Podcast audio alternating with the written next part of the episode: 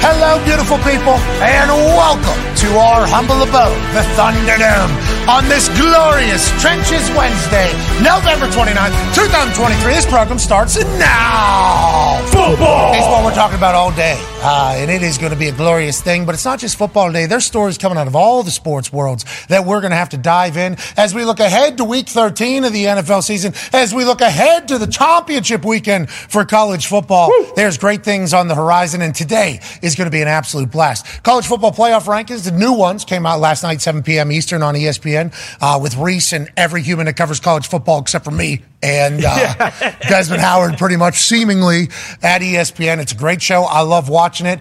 Georgia, Michigan, Washington, Florida State are the first four in right now before or as we head into championship weekend. And then the one loss teams battle it out from there all the way down to Kansas State cracking in to the top 25 and Liberty at 24. Congrats to them. Hell yeah. We'll talk to the general Bob Carpenter at about 205 to see where his ranking looks versus the CFP's ranking. He had Ohio State. State at number one since week zero That's right. of this uh, particular college football season. They lose to Michigan in the way that they do. How will that look? For the Generals rankings, we shall see. Uh, we have Mike Elko joining us today. Go! Okay. Yeah, new head coach of Texas A&M. Saw him arms like this at a press conference. They were all, like, we were all with. It looked like they're all the way in down there. He's formerly a defensive coordinator at Texas A&M, so he knows the lay of the land. Big brain guy, went to an Ivy League school, I believe Penn, played safety there, has been incredibly successful everywhere he goes. His latest stint at Duke brought them some national prominence for a football standpoint.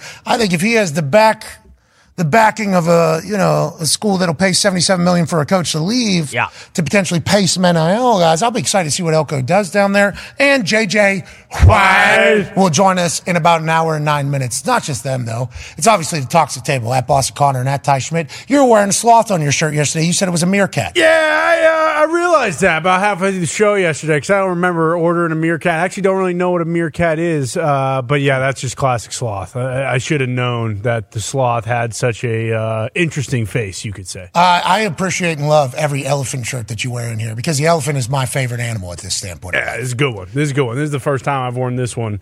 I only have two elephant shirts. Try and save them. you have what uh, I was told via text message that there's 15 new shirts coming right down the pipe. Look, I got I got a couple that I don't even know when I want to wear them because they're so Oh, they're nice. big days. Yeah, 'cause they are so nice. There are a couple in there that have definitely rose to the top three power rankings. If, if college football playoff released their rankings, there'd be four new teams up there because of the shirts that just came through the wire. Some light blues, a lot of colors, uh, some dark blues. Zito actually found a shirt for me as well. Perfect eagle shirt. You know, probably would have been nice to have on Sunday, but I also had a Sunday Eagle shirt on and completely forgot about it. Well, the elephant's going to be good anytime. I can't wait for Super Bowl Radio Row whenever we're out there. Yeah. What you're going to be wearing on those days, make sure you bring it. And your toxic table compadre here has a big one this Saturday. Oh yeah. as the number 16th ranked Iowa Hawkeyes take on the Michigan Wolverines in the Big Ten Championship. Yesterday, you gave a final score prediction of 14 10. The Iowa Hawkeyes beat the Michigan Wolverines. Yep. We will do that every single day, not at this exact point. Just get a little temperature check on how you're feeling about the game and any news or insight that you're learning about. How'd you wake up this morning knowing that the Iowa Hawkeyes are playing in the Big Ten Championship this weekend? unbelievable per usual you know i mean yeah, on- once again we kind of talked about this yesterday you wake up at this time of the year and it's really dark out and it's very easy to be like you know what Today sucks. today sucks i want to get back in bed it's cold as shit nothing's going my way but i said "Oh, what was that i hear outside i heard a hawk squawking No way. not, not even kidding heard a hawk squawking outside my window i said wow that's a good sign that's a good omen for this I didn't hear any Wolverines. Did you hear a Wolverine doing Yeah, that? funny enough, I didn't. I haven't heard a single Wolverine one time outside my house. Hmm. I've never even seen a Wolverine, so you know, I mean, you take that whichever way you want. But but yeah, I'd say the uh, the omen, the temperature check, very high. It, it may have said you know twenty two degrees outside. I woke up feeling like it was ninety five and sunny. Oh. I mean, it just and then you look you look at. I mean that that thing doesn't exist. That's not a real animal. That's Wolverine. That's not real. That's Wolverine. I do believe a hawk, the hawks that I've seen, and I think maybe a hawk that you heard squawk this morning would come down, pick that son of a bitch up, and fly off with it. Yeah, or rip it Oh, in two. no. Rip it in Yep. two. I'm Oh, yeah. telling you, these hawks and these eagles flying around. Oh, they- yeah. They're humans in the sky. They are. And they're they're menaces. Yeah, they are. Mm-hmm. They will Mean. they will grab they will grab something and they'll just like throw it off a wall. Oh, yeah. Like These dogs. birds. Like they will throw. They'll do it to I- dogs. they will take people's pets. Why would keep you say it that? Out of the sky. on Because the it pets. You happens. don't need to do that. But I've there's dogs. the side of my house happens to be uh, near a lake. I do well, thank you. Mm-hmm. uh, so they these hawks though they'll grab these fish, big, nice, nice, Oh, yeah. big fish, Right. Mm-hmm. okay? Big ones. They'll and they'll just throw it off the side of my house, and then they'll watch it fall, and then they'll go pick it up. And they'll throw it off the like they're smart, they're like sophisticated. Very Oh, much yeah. Like, so. all right, well, how do we kill this fish? Well, just take it out of the water. Yeah, but we need to do this quicker. Uh, throw it off a damn wall. They just start chucking Oh, it off the side of my house. Have to get the side of the house cleaned three times a week during the summer because of what these birds are doing to these fish. I'm telling you, these hawks, I don't know about the dumb one he heard this morning squawking. Oh, Maybe keep it down. Ty's trying to sleep. But the hawks are the real deal. I don't know what that Wolverine could do right there. Did you see what that Wolverine did to Eddie George? You haven't seen the commercial? In the Heisman commercial, I have. I, I Oh, I've have. not It seen is. It is pretty violent. The Eddie's Wolverine. 265 to I was 270. gonna say, I think Eddie might be putting on for the camera. I think if he wanted to, Eddie could rip that Wolverine's head off. You know, throw it on the the grill and. You're saying Eddie's fugazi in that commercial? no, I'm just saying Eddie gets it. You know, Heisman House commercial. He's got to play the part. He's got to. How do, how do we feel about those Heisman House commercials? I think more Tim Tebow. Yeah. More, more RG3 working out in front, talking to himself. Also, more Kyler. like that. yep. More- a little bit more Kyler. Maybe a Where's little more Cam? bake. Huh? Where's Cam? Yeah, was Cam turning those down? Gotta be. Big must personality. Be. I mean, Manziel, did he get a Holy big- Mm. hell, Eddie George got his ass beat by a Wolverine. I take back everything I said about those little baby ass hawks beating up birds. No, no, no, no, no. We both know. I mean, a lot of people hunt for for fun. You know, like, hey, it's fun. Let's go out and sit out in a, a field all day for 18 hours and drink a bunch of bush lights and sit in a tree stand and maybe come back and not even see anything. Not hawks hunt to kill. Okay, they're not out there trying to have fun. Hey, me and my buddies are gonna go fly around and throw some fish off it. We're hunting to kill. Okay, we're hunting to stay alive. Yeah, it's not a good time when they're throwing that fish off the side of my house. Exactly. They're not. But- they're not laughing and squawking. No, no. That's just that's a necessity. Survival.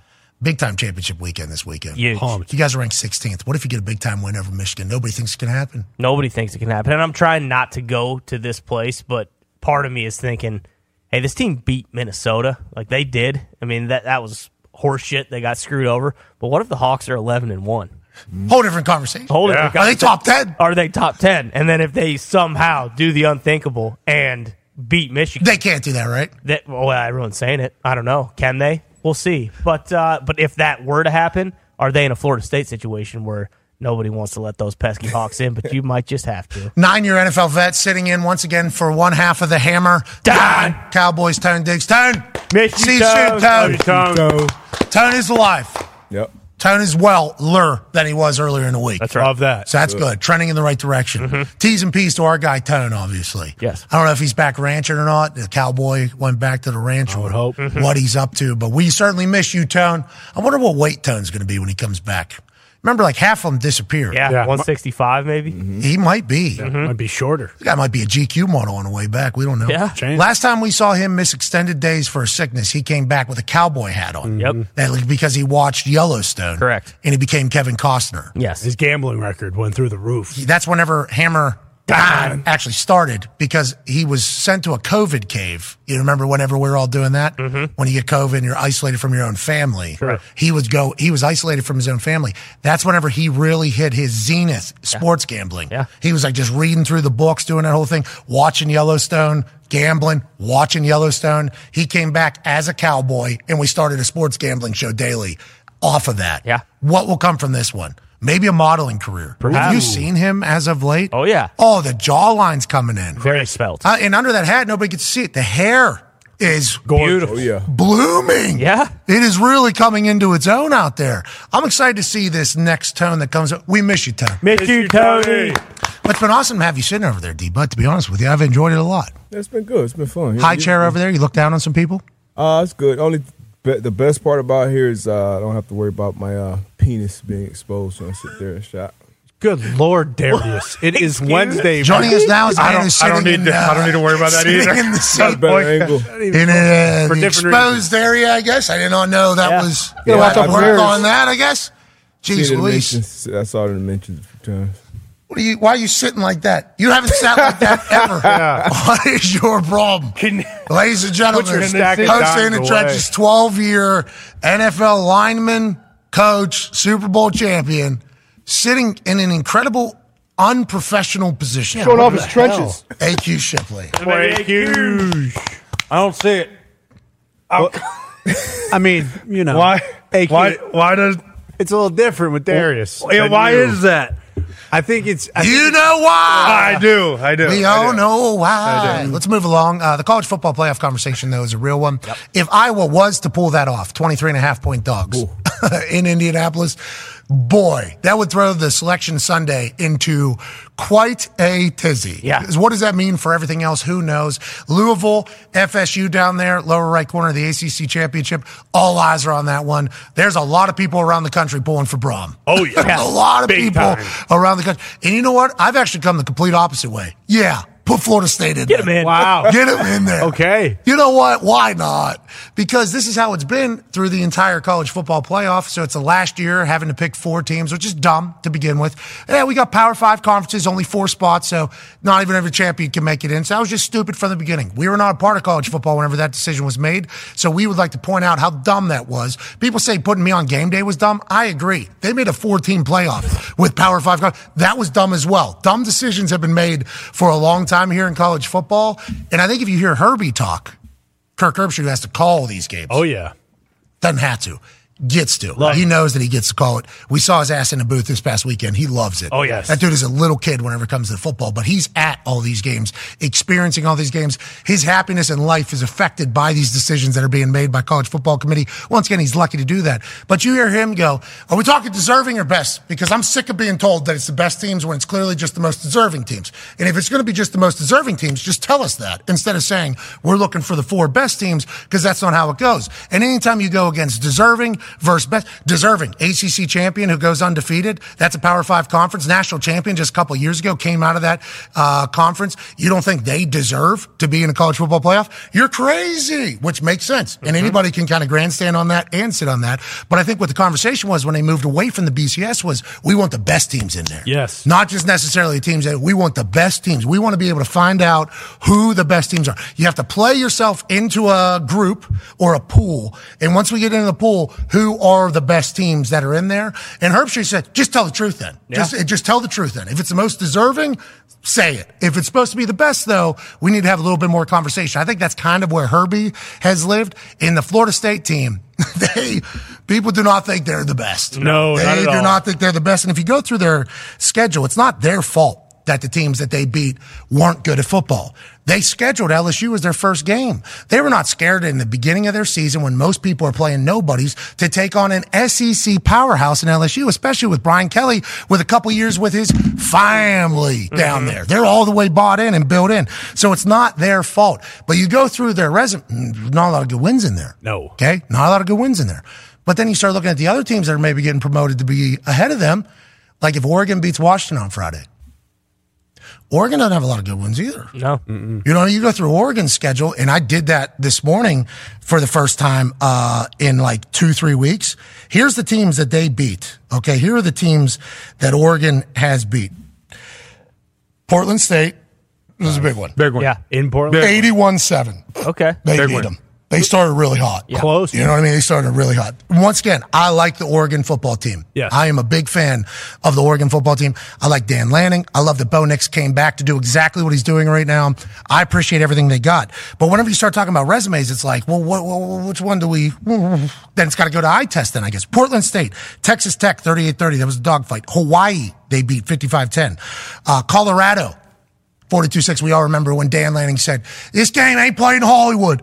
It's played on turf. And then they released that, and then all of a sudden, public ass beating. Yeah. So it was almost like a call your shot type game, Babe Ruth type situation for Dan Lanning. And I appreciate that he did it. I don't think at the time a lot of people were necessarily as receptive to the move, but they beat Colorado. Then they beat Stanford 42 to 6. Then they lose to Washington in Washington, an incredible game. And obviously everybody remembers the fourth down in which they go for it. And then Penix and Adunze do what they've done to everybody pretty much. And they come back and win that thing. And then Washington State is one. Okay. Beginning of the year, Washington State had a great story, had good stuff going. Then they rattle off five straight losses. I'm just telling you the facts.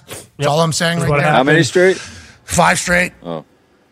Gump. Oh. They, had a, they were hot start to the season. I wonder what changed after they won those games at the start. Well, it did seem like there's a lot of negativity from both sides. We're happy. We're, hey, let's go Wazoo. There we go, Wazoo. QB is transferring probably. Uh, Cam Ward, they're going to get a, couple of million bucks, I guess, to go somewhere else. Why don't you come to West Virginia, pal? Utah, uh, that's a big time win. in Utah at the time. That's a big time win at the time. Now Utah is no longer ranked, so it is at the time going to be judged. on Cal, K, USC, K, Arizona State, K.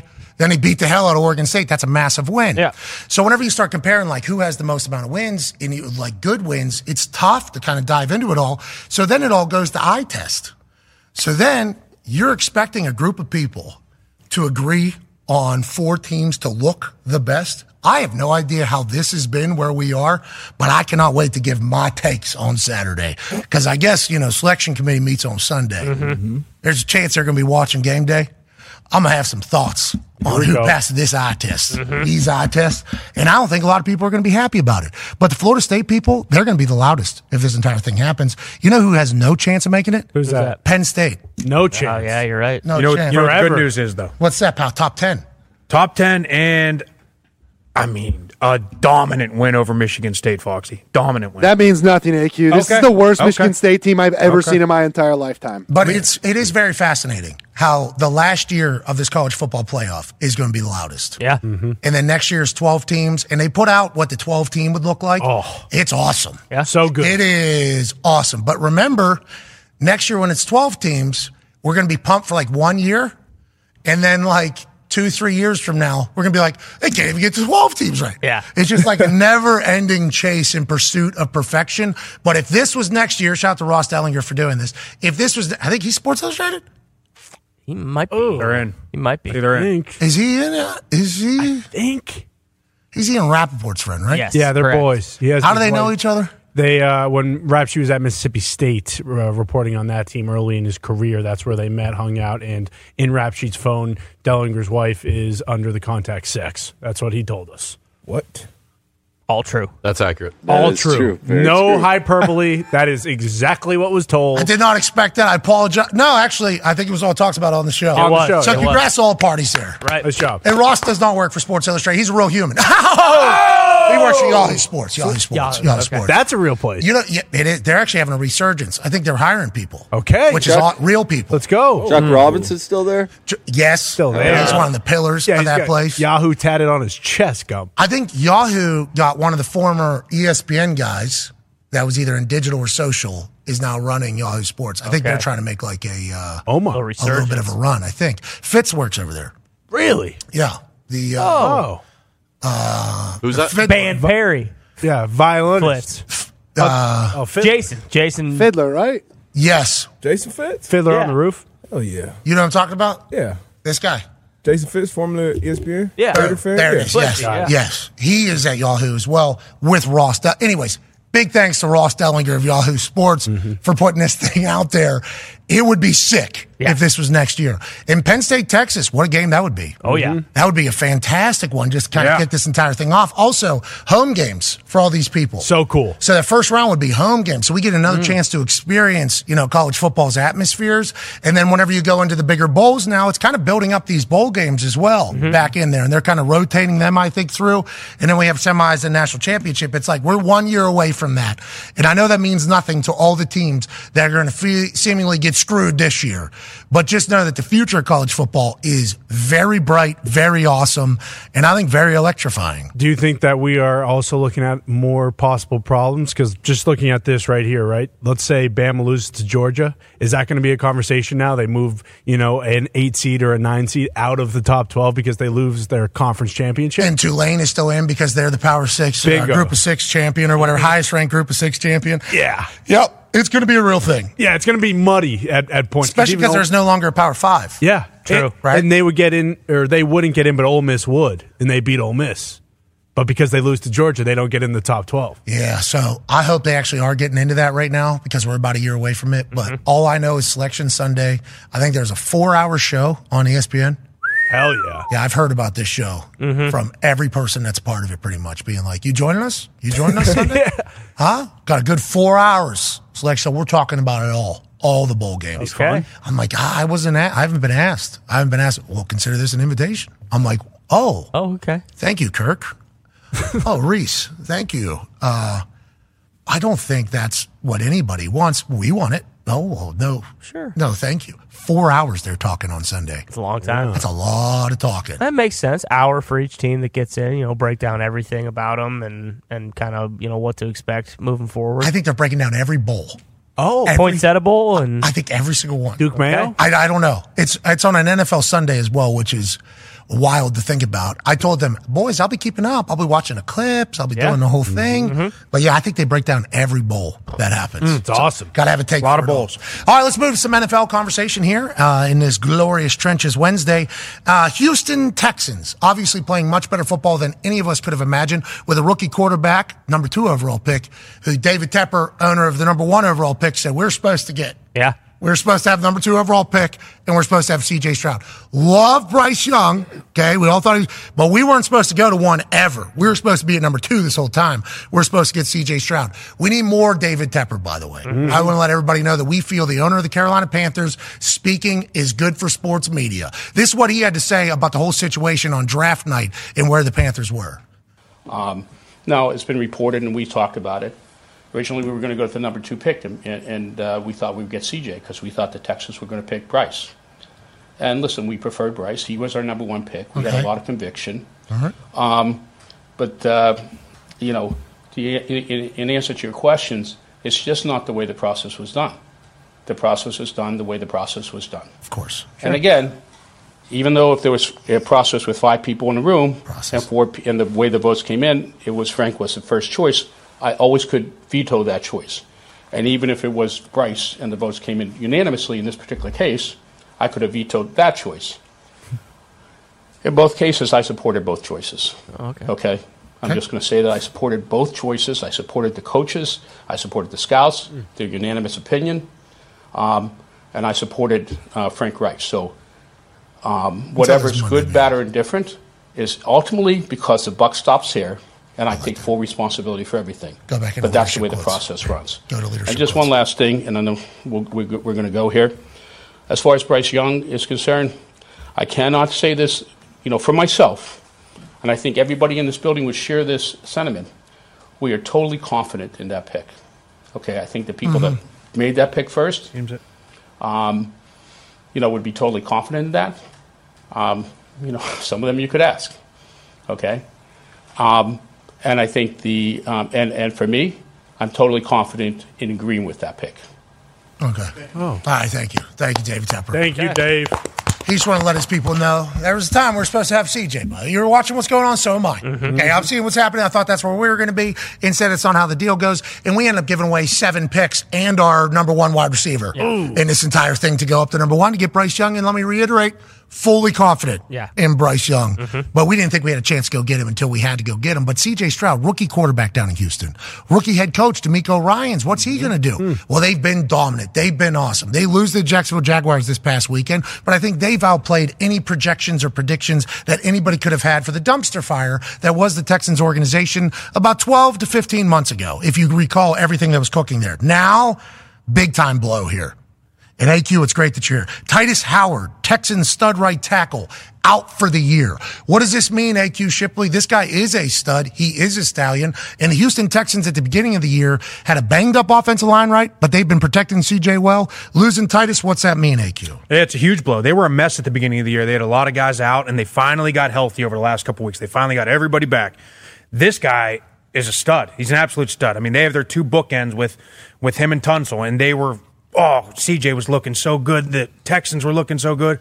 Huge blow. Who knows where they go from here? But I mean, one we've talked about it. One guy makes a huge difference on the offense. Yeah, because if you don't have the right guy that fills in there, you're looking for the synergy. And if you got to bring another guy, it's like a potential revolving door on who's the guy there. Yeah, and if, even if he's just a little bit off, now we got to get chip help. And what's chip help do? Now you get one less guy out in the routes, and you know th- it, it could affect the entire offense. Yeah, and losing offensive lineman, no fun, especially when your quarterback's an absolute stallion. So, Titus, tease and peace, pal. Good luck, Titus. You know what CJ will do? What's that? Not even blink. Nope. This dude's unbelievable. So good. Oh, Uh, now I'm seeing Jalen Hurts. Um, I didn't know he's a sex symbol. Oh, yeah, He big is. time. People are saying Jalen Hurts is a sex symbol. That's why I did not know that until a video of him at the Sixers game hit the internet, where it was seen by a lot of people, Oh, yeah. and the women that were quote tweeting the tweet were like, they were thirsty. Oh, yeah. there were some thirsty tweets going out about Jalen Hurts, and as I'm reading them, I'm like, good for you, J- Jalen. Well- okay, good for you, Jalen. And then there were some other quote tweets from dudes. A lot of hating assholes. Yeah, they don't a like lot of- a lot of haters of Jalen Hurts. I did not know that was the case just because he's too perfect, is what people were saying now. Had no idea. Had no idea. I thought Jalen Hurts was kind of like the epitome of what people want in a human being. And yes, he's a stud, but also just the way he carries himself. We see him on the sideline, doesn't blink, doesn't react to anything. But boy, a lot of people are pretty pissed that, you know, uh, hey, I kind of look like Jalen Hurts and people thought I was good looking. But then once Jalen Hurts came around, now everyone says I look like an ugly Jalen Hurts. Like, I- there's a lot of that. And there's a lot of those type of comments that, like, I'm a poor man's Jalen Hurts. This guy ruined my life. And th- th- It's a bummer, but yeah, people don't like him on, you know, the male side of the Twitter. Yeah, it's just because, you know, hate and envy and things like that. sure. Right. And I would like to say, Jalen, congrats on getting to this point where, you know, seemingly every lady would do whatever if she could. s- fr- uh, single lady. Mm-hmm. On X, On yes. X, on it that I saw. Yes. It was only a few million people that responded to this. just so that's a pretty good focus group that you can kind of judge. I did not know people were just, you know, like that. And then the dudes saying what the dudes are saying. Yeah. It's a whole nother story that I didn't even added wrinkle. Like, oh, he's good at football. Yeah. Oh, he's super strong. Yeah. Oh, he's the richest guy in the league. oh, he doesn't lose at all. Oh, and he's incredibly handsome. Like that. That's just all the pieces Yeah. of why he's hated. But Jalen Hurts is always like this. Yep. Feels like CJ's the exact same way. They lose a tackle. This rookie is seemingly never ever blinked. I love the way he plays football. Houston's still in a great spot. Still in a great spot. As long as you got CJ there, and obviously offensive line is important. Uh, we, we saw how different uh, the San Fran over line was when Trent Williams was out. You know, good thing they still have Laramie Tunsil, who, who's right in that conversation with Trent. In my opinion, I know AQ, No doubt. his uh, opinion matters more. But um, yeah, I mean, I think that would be all right for sure. CJ's a dog, dude. Blue Dog. dog. Did we did we know Jalen was a sex symbol? I don't think I was paying attention enough. Did you know I, that? I knew it. I knew it. I see. I saw it in the. Uh, I see it on X. for It a was while starting- now, it's on been- Instagram. It's been like that for for a while. Probably, I would say probably coming into this year. 'Cause He he had some GQ stuff. Shoots had. Uh, I think he signed the Jordan deal. Obviously, um, incredible success on the field and became the highest paid player. Hulu. oh, and then he also has the full female management team. Yep. Yep. I remember Oh yeah, that. that Uh-huh. was yeah. yeah, I remember the yep. full female management team. Like this guy is, this is God's gift. Yeah. okay, it's all all right. Oh, yeah. good for Jalen, dude. Great for Great for him. Winning. Yeah. Tough, tough for him on- on X. It, it is some of my favorite internet. It really has been since football season started. No, but X doesn't matter. Remember, Yeah, well, no, X is a terrible Oh. place that you should never go on, even though it is the most. it runs the internet. Yeah, it's It run, X runs the internet. it's the greatest platform. You know why people are paying forty six billion dollars to buy X? Because it runs the internet. It runs the narrative. Yes. on the that's just how it is. I now there's decisions that have been made by people at the top of that place. Yep. to quote tweet things that should not be out there. yeah, using tough words. Mm-hmm. We agree. That is not good. But also, X runs the narratives on the internet. It's just how it is. It's how it always will be. It's so damn important to everything.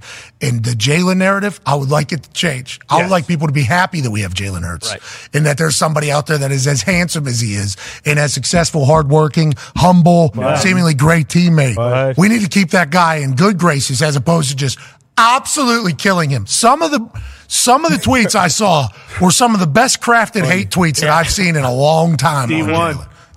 D1 hater. D1, you just got a new D1 hater. Congratulations to you, pal. I love everything about it. Let's talk a little bit about Tyreek Hill, shall we, down there in Miami. I watched the first episode of Hard Knocks in season uh, Miami Dolphins from last week, last night. Now, episode two debuted last night, and I think it was documenting Jalen Phillips' Achilles tear. Gumpy, big time Dolphins fans following along. Yeah, the whole thing was basically Jalen Phillips tearing his Achilles, and then uh, a lot of Jalen Ramsey too. Actually, hearing him talk a lot was very cool. Okay, sweet. He was also in the first one because he gets two picks, obviously, in the game that they're covering against the Raiders, and Jalen does his thing, gets game ball, that whole thing.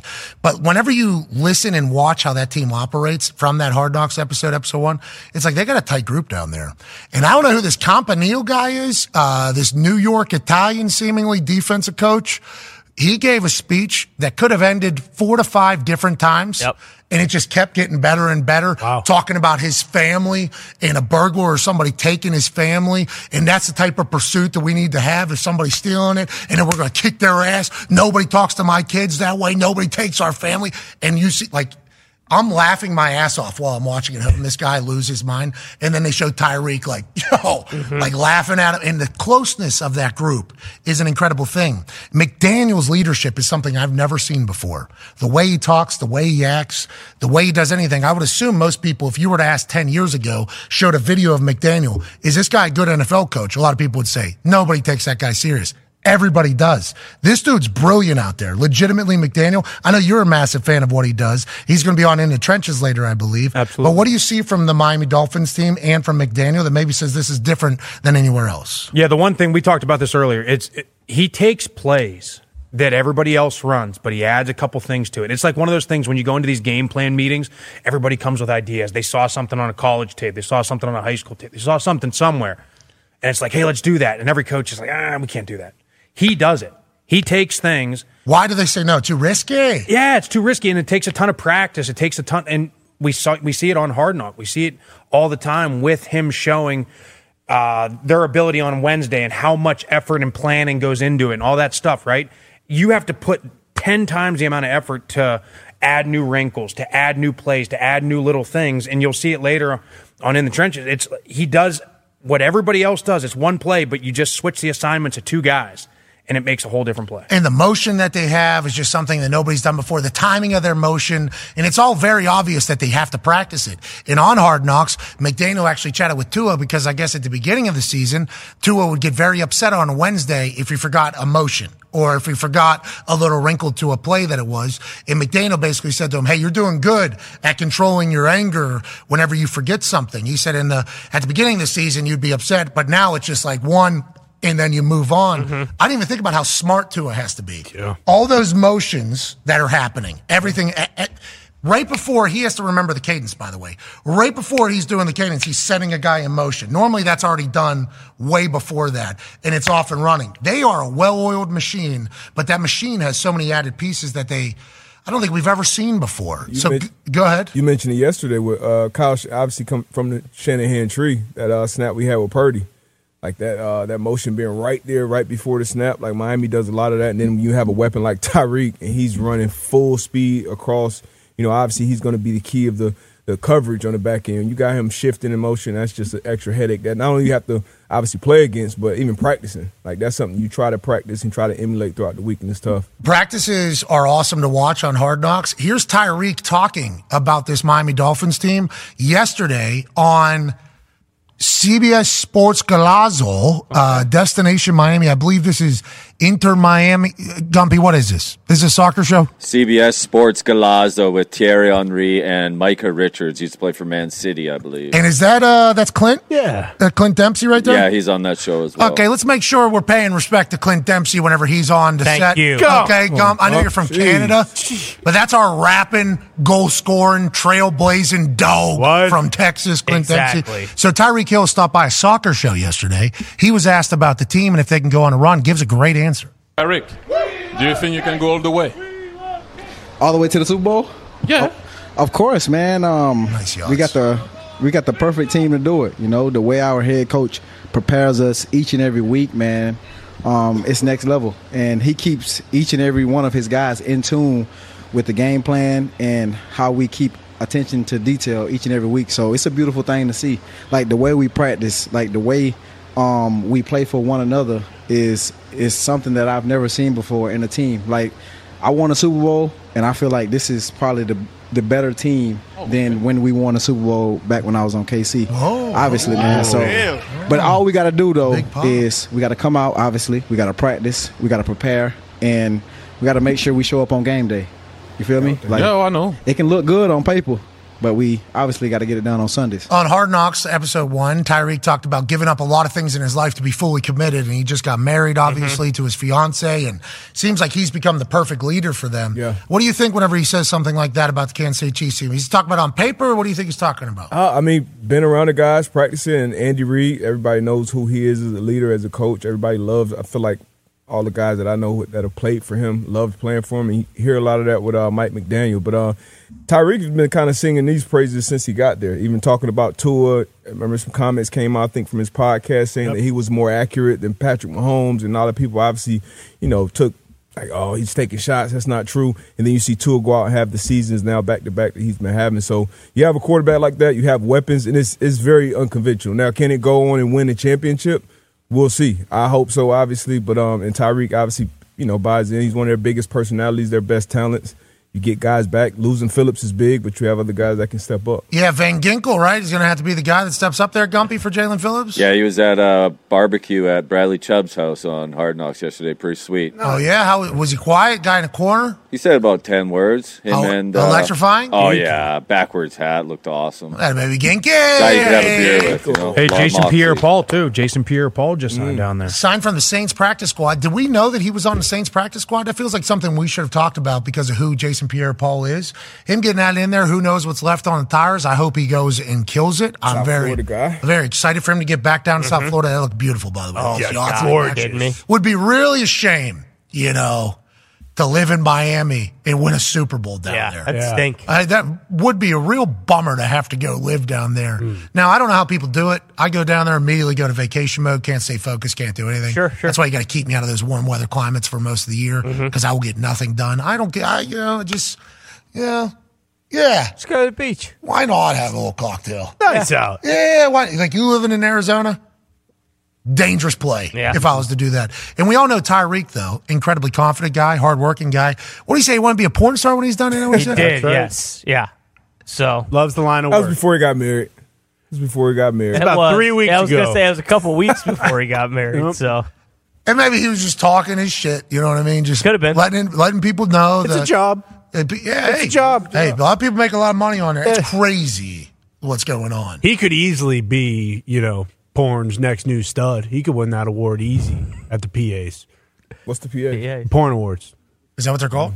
AVNs. There it is. I knew it had too something. quick. Too quick in the back back there. You're married too. What's going on? Yeah, whoa, Nick, E. jeez. That was A unbelievable. lot of years of research. Yeah. It's in Vegas. They've I don't know how I know that, but yeah, it's in Nick, Vegas. Nick and AQ are kind of like the uh, Warren Sharp of the porn world. They kind of know. They write a book about it. They're very invested. They know the new things, the new designs that people are using in their offense, if you will. Mm-hmm. Oh yeah, you got little wrinkles being added this year at the AVNs, boys. Hopefully not too many. Oh. It's really, it's Kyle really, Shanahan back it's there. really Tone's world. We're kind of disciples underneath uh, his empire. Hey, Tone, we miss you. This is the, Tone would have shined right now. Yeah, hopefully, he doesn't come back f- from the the cave with uh, with something like that knowledge under his belt.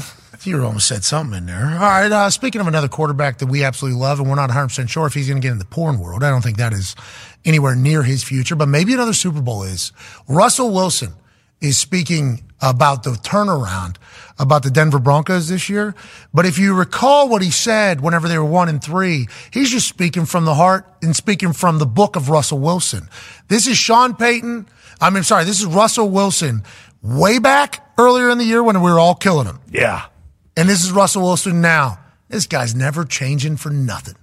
It's gonna be it's gonna be a, a, a, a- you know great season. I still believe. We still believe. We believe. We believe. We're gonna keep believing. So that's what we're gonna do. We just believed. You know, we believed. And when we got that win, you know, it was a tough tough game. We were struggling in the first half, and then we just kind of kind of took took took over. And, the, and the, that's when kind of the belief really started happening. And I think the biggest thing is we've played some really great teams. You know, Hell yeah. So this is him calling back from the book of Russell. If you remember, whenever we were one and 3 Mm-hmm. all we needed to do was believe. Now, what is different? Well, we believed is what we did. They bought in. Do you believe in the Denver Broncos? I'm a big fan of what they're doing. They've changed the way that they play football up front, especially. I mean, their their offensive line's doing a great job. They're running the ball. They got good schemes. Sean's doing a great job scheming it up right now. So They you look believe good. in the Denver Broncos? I like what they're doing. At one and three, did you believe? Nope. See, that's the issue. Hater. You know, when Russell Wilson speaks, we got to listen. We gotta That's listen. what I just learned right there. For sure. Russell Wilson's during this five game win streak, they're obviously have won five since the moment he said, we got to believe. 202 total yards per game, eight touchdowns, 71.6 completion percentage, 109.6 .5 rating. Broncos are six and five, are in the playoff hunt, and everybody said they were going to be dead. Remember, Sean Payton called out Nathaniel Hackett in the offseason. Nathaniel Hackett was head coach for the Broncos for one year. It did not go well. Russell Wilson had his worst year of his career by far. Then they started terribly, and Russell Wilson did not look great, and the offense was not there. And then flashes of old Russ started coming out. He got back in the kitchen and started cooking. They started running the ball a little bit more. They started protecting a little bit better. Cortland Sutton started making plays looking like Ty Lockett, and all of a sudden we're like, wait a minute, Sean Payton is a good coach. Russell Wilson is good at football, and that Denver Broncos defense, what it looked like at the beginning of the season when it was giving up 70 to the Miami Dolphins, vastly different looks like what they looked like last year whenever they were a great D. D but I ask you, do you believe in Russell Wilson and the Denver Broncos? Yeah, good football team. And Russ has been playing good football all season long, even when they weren't winning. Honestly, his numbers were pretty good. It was defensively, it was it was kind of a shit show over there. And to your point, they turned things around. Number one in turnover margin. Talked about that yesterday. Plus thirteen in the last five weeks. Also, uh, number two in the league in points per game during that stretch, sixteen points per game. And then number five in the league on third down conversions on defense. Once Why were again. they so terrible at the beginning? Vance Joseph and them were just speaking two different languages. I mean, they look like nothing like what they were supposed to look like. Yo, so, hey, sometimes you just got to get smacked in the mouth. You got to get embarrassed sometimes. And 70 points, that's a generational embarrassment. Yeah. And guys, you know, you got to look. And it, it, they, they've had talented guys over there. Obviously, Kareem's down, but Justin Simmons, uh, Patrick Sertan, the be- best corner in the league probably. McMillan has been down, uh, making plays in the slot since he's been in there. Young guys up front. Obviously, you get rid of uh, Gregory. You give those guys an opportunity. It's been a team effort. You got to respect when guys kind of look themselves in the mirror and flip the switch, and they definitely done that on both sides of the ball, in my opinion. Yeah, Vance Joseph. I remember they were talking about the rumors were flying behind us. They're going to get rid of Vance. Yeah. They're going to because he's got too much talent there, and they are playing very bad. Remember they were saying Rex Ryan. Yeah. Mhm. And by Correct. they, I mean people were like telling me like, hey, Rex Ryan's going to get approached to be the Denver Broncos defense coordinator, and that owner over there, the Waltons, the Walmart family, they got enough money to pay him head coaching money to be a defense coordinator over there. They're just going to want people to win. Now, whole different ball Mm-hmm. game. Now it's like this is Vance's defense. Vance is doing his thing. They're playing great football. Sean Payton's got the offense rolling. Good for Denver because you're in uh, Patrick Mahomes' division. Yeah, That's right. you are. You know, That's so I'm happy that you're kind of doing this thing. Now, on the defensive side of the ball, there's obviously a conversation happening for Defense Player of the Year. Is it going to be TJ? Hyde? Or is it going to be Miles Garrett who can just take games over? Well, let's listen to what Mike Tomlin had to say, head coach of the Pittsburgh Steelers, about TJ Watt and how he feels about him. TJ is the best defensive player on the planet Okay. right now. Um, and he proves that week in and week out with the plays that he delivers us. Um, I get a bird's eye view of it. I see the lifts that people go through to minimize his impact on the game. I know the type of games that we've been in, close ball games, and you know how that at times minimizes a, a guy that plays his position's ability to impact the game. None of those things slow down the train that we all know is coming. Okay, so Mike Tomlin's weighing in. Obviously, Mike Tomlin is a massive piece of TJ Watt's success. I would assume TJ would say that. But then you start thinking, like, ah, Miles Garrett, pretty good. Yeah. Pretty good. Oh, yeah. Favorite. We agree. We love Miles Garrett. Yes. We actually said they should put a statue of Miles Garrett in Canton and say, like, yeah, this exists in the NFL. We don't know what your league has, but we know we got one of these. Do you have one of these? Oh, and by the way, windmill dunks. Yeah. Whenever, you know, whatever it needs. This is what a football player can look like and does look like. Welcome to the NFL. We've said that. There's stats coming out now, though. Hey, and I'm not a big, like, hey, stats mean everything guy. TJ Watt, Miles Garrett, 31 24 whenever it comes to solo tackles. 13 and a half sacks, 13 sacks. Three forced fumbles versus four. Ooh, Miles Garrett take the lead there. Fumble recovered, interceptions, touchdowns, tackle for loss, QB hits, you name it, right? And JJ's going to come on here in about 20 minutes and probably echo a lot of these particular sentiments. Mm-hmm. But this doesn't get chatted about mostly because the convo about the Pittsburgh Steelers was how goddamn terrible Matt Canada was as an offensive coordinator. I didn't know those stats were real. I actually, whenever I saw him, I'm like, can we get another look at this Yeah, thing? make sure it's real. Because whenever I saw Miles Garrett play against Colts, it's like Miles Garrett took that game over. And I know TJ does the same exact thing, but they didn't have an offense that was anywhere near not being the conversation of like, is TJ able to do it? I like that Mike Tomlin went to bat, and I like that we're seeing these stats. It just seems like when guys are like generational talents, like TJ Watt is, like there's just an expectation that he's supposed to do that every year. Because I always think about like some of the years Rodgers had when he was with the Packers, like he'd throw 26 touchdowns and four interceptions, but no one like, you know, he's nowhere near the MVP conversation because by his standards, like that wasn't a great year. And and he came on the show and said, Hey, you know, like down years were for me were career years for another uh, other guys. I feel like it's kind of similar with TJ. Like he just does this stuff year in, year out, and it's kind of just the expectation. Like if he doesn't have 15 or more sacks, you you're almost saying like, oh wow, you know, is TJ losing a step? He didn't quite have the year he had last year, and then also you know he's had the injuries and stuff like that. But it's like when he plays and when he is healthy, like he's gonna have this kind of year every single year. And they should block the guy, AQ. Yeah, they All right, should. offensive Right. line, you should block the guy. Maybe you should put, put a hand on TJ Watt, potentially, AJ, or AQ. Not sure what they're doing there. really not sure what they're doing there. Well, maybe it was a, br- maybe Browning said let him through. No, it sunshine. definitely- Law, yeah, I remember exactly. at Titans. Try and flip him. Hey, let him let let TJ let the ball through. Mhm. Maybe that's what he said, and Browning just didn't know. You bring up Aaron Rodgers. We got some breaking news on Aaron Rodgers. The New York Jets have opened the practice window for quarterback Aaron Rodgers' return. Whoa! Now that's a 21-day window, I do believe. We've seen it around the NFL already this year with Kyler Murray. I believe Justin Jefferson had his open, and it's, it's one, the next step in returning from IR. And this is all very new in the NFL. It used to be you go in IR, you're done forever. Then there was a couple people that were allowed to come back early. Now it's just kind of this is how it is in the NFL, which is a much better place. We think we all agree with that, that it is a much better place that you can come back from it. So 21 days to go into a practice. If Aaron Rodgers accomplishes this, and he could have told us this yesterday. Yeah, that would have been sweet. Could've- he could've told us that was the yesterday. first thought. He's always been, you know, uh, pretty eh, eh, maybe. Remember that one week he said no real progression. Then he was doing four or five step dropbacks. Right. a 60 couple yards, days right. later. So he's sandbagging us as well as the rest of the world. And Greg Doyle's not happy about No, it. no, here no, in the no, Indy no, no. Star.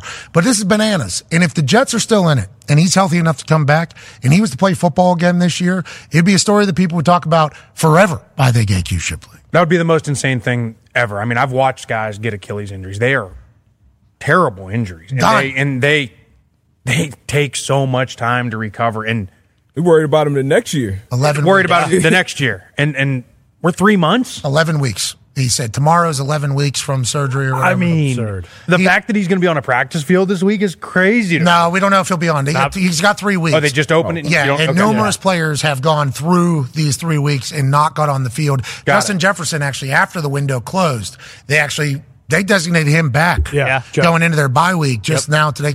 Shout out to the Vikings getting Go. Justin Jefferson back. Huge. He's activated from injured reserve today. So I don't know what the practice window necessarily means. Maybe they just want to be able to test people on the field. You got 21 days to kind of test them, and then they're able to bring them back even if it's not in that window. So They just they have to put him back on the roster, all right? Activate him. I don't know because I that don't know. Justin Jefferson thing made it seem like his window closed a few days ago. Yeah. Yeah, but did they put him on and then like just have him inactive and then now he'll be active this week? Hmm. I think you have to you don't have to make a, a designation after that 21 day window. I do not know. Honestly, I do not know. Very new. Yeah. But I will say this Aaron said yesterday, he said that he hopes that what he's doing will give people more confidence to try the surgery that he did in the rehab that he did. Because I think this is potential. Now, when we start talking about science on this show, people love it. Oh, yeah. They take Ladies and gentlemen, welcome to Modern Medicine. Okay, I'm Pat McAfee. I'll be your host today. I believe this particular surgery has been around, but I assume that there's been a lot of people that haven't trusted it. So it's like, nah, there's no reason to rush an Achilles. This is a devastating injury. Don't do this. From the way it sounded with Aaron yesterday, he's hoping that others will see what he's been able to accomplish in 11 weeks with this Elitrosh surgery that I think is a very aggressive type surgery Mm-hmm. to get back to heal the Achilles in the rehab and recovery of it all. I think he is trying to prove that, yeah, it might have been a little risky, but also this doesn't need to be 11 months. It could be 11 weeks instead of 11 insane. months, which is absolutely bananas. And that would change sports medicine going forward. Oh, that yeah. would be a, not just on this continent, by the way, soccer players, anybody that this happens to, it'll be a whole new world. You think about the ACL. The ACL used to be like, hey, it's over. Yeah, death sentence. And then science medicine doctors want to work and it's like okay they have the acl figured out now people are coming back stronger after acls which is great news for everybody in sports and everybody in the world it's like the achilles seemed to be this thing that was just always going to be a killer always going to be a killer you're out for at least a year maybe the next year as well you're never going to come back the same because the achilles is something we don't understand and whenever it rips could could have for no reason can i strengthen it Mwah. that's what they mwah. So is it just going to tear? And I won't. Mm, maybe. Can I strengthen it? No, we don't know. How come it's always non-contact? No, we don't know. Well, we know you're out for about 12 months. It's like, damn, that is a very aggressive thing to happen here in 2020, 2021, Right. 2022. Right. And now here we are with Aaron saying, nah, it doesn't have to be that way. We can change it. There's a lot of people hoping that Aaron has success whenever he gets back on the field. But if he gets back and it's not good, boy, Yeah. they are going to be in his face. Oh, yeah. about the science and what it's yeah. We're not. We're hoping that's not the case. This is a game changer for everybody. For sure. And that's why you just hope, just hope that the Jets can kind of just hang on for the because it really is. Like if they lose their next two games, like I get it and that would be sweet for him to come back and play before, you know, anyone else has ever come back and do this, but it's like is it really worth it? Because at that point, they're already thinking, "Hey, n- now next year is is what this year was supposed to be. We're going all in." You know, they'll have a actually have a high draft pick too, so they'll be able to get someone else. Like, I just hope they're not in a situation where because we all know he wants to get back really bad, but I hope it's not a situation where they're four and eleven or whatever, and he's like, "Well, you know what? I've done all this. I've kind of put everything I have into this. I might as well come back early, kind of just to prove that it can be done." So D-Butt was right. So they have 21 days to activate them. And if they do not activate them onto the roster, then they go on the IR for the rest of the year. Okay. So basically saying in the next three weeks, we'll make a decision on what Aaron's going to be or what he's not going to be. Now, could you just have him be on the 53 or whatever it is and still not healthy? Yes. I think that's what they did to Justin Jefferson for a little bit there. And then they've activated him. So here we go. We got three weeks now. That would be 14 weeks after surgery whenever this 21 days is up. And uh, if he's able to come back and the Jets are somehow in it. Yeah, That's, a, that's a big somehow. It's impossible. That's a It- big somehow. It's not happening. I'm sorry. I, Aaron, I think could come back and play at this point for sure. Definitely possible. They're not going to be in it in two weeks. Uh, speaking of returning and being back, Bobby Tr- uh, Petrino's back at Arkansas. Yes. Bobby Go, Bob. Petrino. Yes. Stay off We the know road. Bob from Louisville Yeah. and the Atlanta Falcons. Right. That went really well. And Yeah. then he went over to Arkansas, and that Mm-hmm. that ended in crash and burn. Yeah. At on face, Yep. neck, Yeah. motorcycle, You bet. public Yeah. situation. Right. Loud. Loaded good guy. Yup. I think. I don't know. There he is. That may have been a bit facetious, but This is how it ended. Yep. Okay. He would be uh, let go of his duties just a few days after this whole situation took place publicly. Yeah, I was gonna say Sugar Bowl. Yeah, Yeah, hey. was good. Yeah, it was a good team, and uh, that was not from a football incident. Okay, we just want to let you. That Nope. was not in the What was locker it- room. not a turf burn. It was a No, It was sideline. not. Yeah, he was not running sprints in his face. No, no, he was on a motorcycle. Yeah. Oh. Yeah, he A wasn't long- running on a motorcycle. He was doing his thing out there in Arkansas. Woom, bang, pow. How you doing? Now here we are, 2023. He's going back to be offense coordinator, and this was Petrino's messaging on X. Rest in peace, Ryan Mallett.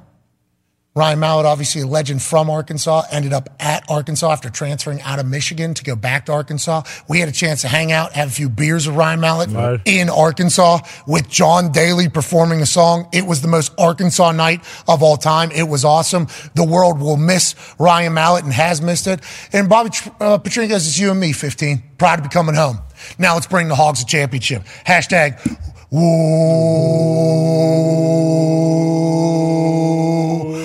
Pig Suey.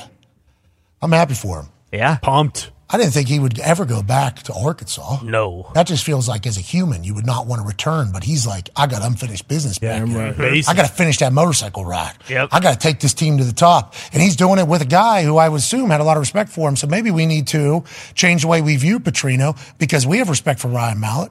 Ryan Mallett, obviously, Bobby Petrino would not put that up if he and Ryan Mallett did not have a good relationship, right? I hope. I mean, I mean, noted good guy is May- how we. yeah, maybe. Jeez Louise. Could be a baby face. Yeah, that's- easy I was gonna move. say you're not, you're not gonna Just- get a whole just lot of people could be. hating on that on that tweet there. You don't think Ryan Mallett's family would be like, "Eh, excuse me, asshole, this ain't how this is going to go. Yeah, you may- don't think that would happen? Maybe, but he could say, "Oh no, you, you don't know. Me and Ryan were tighter than you know any of you guys were with him. I I, I was you know his, his favorite coach ever. Ask him. Anyways, Patrina's going back to Arkansas, and it was a good moment there with Ryan Mallett. We appreciate Ryan Mallett. Dude had a hose. Oh, yeah. Yeah. Patriot. Absolute hose. Yeah. So tall. Do you remember how tall he was in that Arkansas bar? He was so tall. Had no idea he was going to be there. And then we got there, it was like, we're in Arkansas. Of course. Of course, every human from Arkansas is here. That place was awesome. Absolutely packed out. He towered over that crowd too. A week before, I was uh, we were in New York City. I wa- I wore a tank top right into the bar that we went to in New York City. All good. Arkansas, not allowed in with tank top. Uh-huh. Interesting. What? Not allowed in. Not here. It was awesome. I would not be There was like there was like dust running down the street. tumbleweed. Yeah. Tumbleweed rolling down the thing. There's like two bars in the place. They had some biker wars going on. They didn't want to know. They Pat may have been affiliated with the sleeveless. Mm. Yeah, so you're gonna have to put sleeves on in this bar. And I was like, uh, first time I've heard that. I just want to let you know, first time I've heard that. Respect it. I went and bought a Jake Owen, what color? Green, turquoise, no. Neon? No, he has a- surf. who? Surf green. Whatever It's like it an is. ocean. I, pro- I provided Jake Owens with a XL and a double XL uh, green shirt that I seafoam seafoam Seafoam. green That was it. shirt that I wore, and we had the night of our life. I looked like a mark walking around that bar. Shirt was too small. Did the whole thing, and we got boozed up pretty heavily out there. Hell yeah! Then I ended up on Jake Owens' bus with his guitar, and I was promptly kicked off that bus. What? I was playing one song for about forty five minutes. It's the only one I know. What do you want? I was hoping to get signed to his label. Good Jake song? Owens, good guy, huh? Good song. Uh, Batman. Batman. Batman. Yeah, great song. So, yeah, it's Yeah. a hit. Yeah. Yeah, but that's all I know, you know. And then uh, I think I was a little boozed up. I forgot I had just played it maybe 10 seconds before that. And I was like, listen to this one. Check it out. yeah. I thought you could do the other one too. I had a great time. Yeah, it, it might have been. There it is. Back and forth. Yeah. Yeah, about 3.30 a.m. Just got done with a golf outing at John Daly's golf course and then a full concert. And then this guy's got to deal with me with his guitar that he just had on stage. Yeah. Listen to me shred this thing. What a night. I love Arkansas. I hope Bobby Petrino wins. Me too. I hope he does.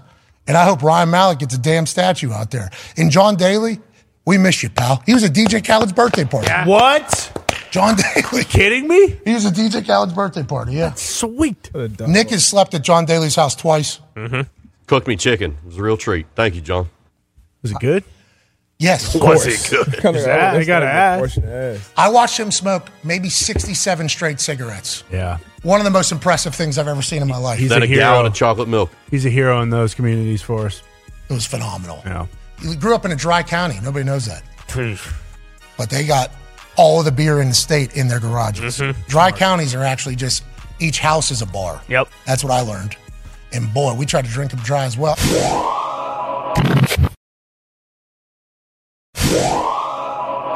Football is happening. Okay, all around your faces. you just got to look for it. The talks table is here at Boston Connor and at Ty Schmidt. Nice elephant on his chest today. The petty remembering of everything animal that we have come to love has made another great presence on this particular program. Yeah, elephants. I think they're a fan favorite. Like everybody loves elephants. I think you ask anybody, they should be in everyone's top five. Circus is coming to town here in Indianapolis. Really? No animals.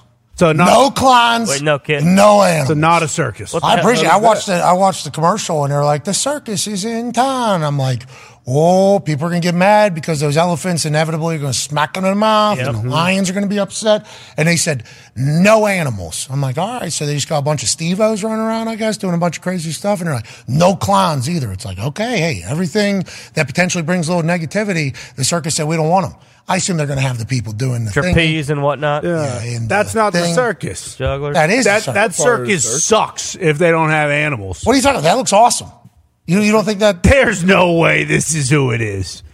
they're dressed up as the animals? Ringling, bro. Th- That's not what we came for. I want to see an elephant. I want to see a line. I don't know if you've heard about how those They uh, look sad, those man. animals are treated. Yeah, it's like the orangutans down at the uh, zoo. Oh, Yeah, really? yeah, yeah, that's what it's like. Those It's like- orangutans have been looking for somewhere to hang too. It's orangutan, you know what I mean? Uh, but I appreciate you mispronouncing it on purpose, seemingly, because course. of how they they look out there. Yeah. Those orangutans, you're looking in the eyes of a human Yeah. that is not happy with where it's at right now. So bummed. And if you get lucky and you catch it at the right time, it'll dump right there while it's looking at you and say, "Yeah, this is what I'm doing. This is my life." Oh, there's my pillow for tonight. Uh, that's what it feels like. yeah, pretty much. Can we get a ball in there for them to throw around? Anything. Maybe maybe a TV for them to watch. They probably can't. They probably can't have those things because they'll try and you know end it to get out of that goddamn cage. Yeah, I don't know. They said they added on to make it better. We should go check it out this this summer, next summer. We should go check out The zoo. the happier orangutans. Okay. I mean, I went to the zoo last summer and they they weren't any more happy. Well, it was a hot day. None of us are happy on a hot day. True.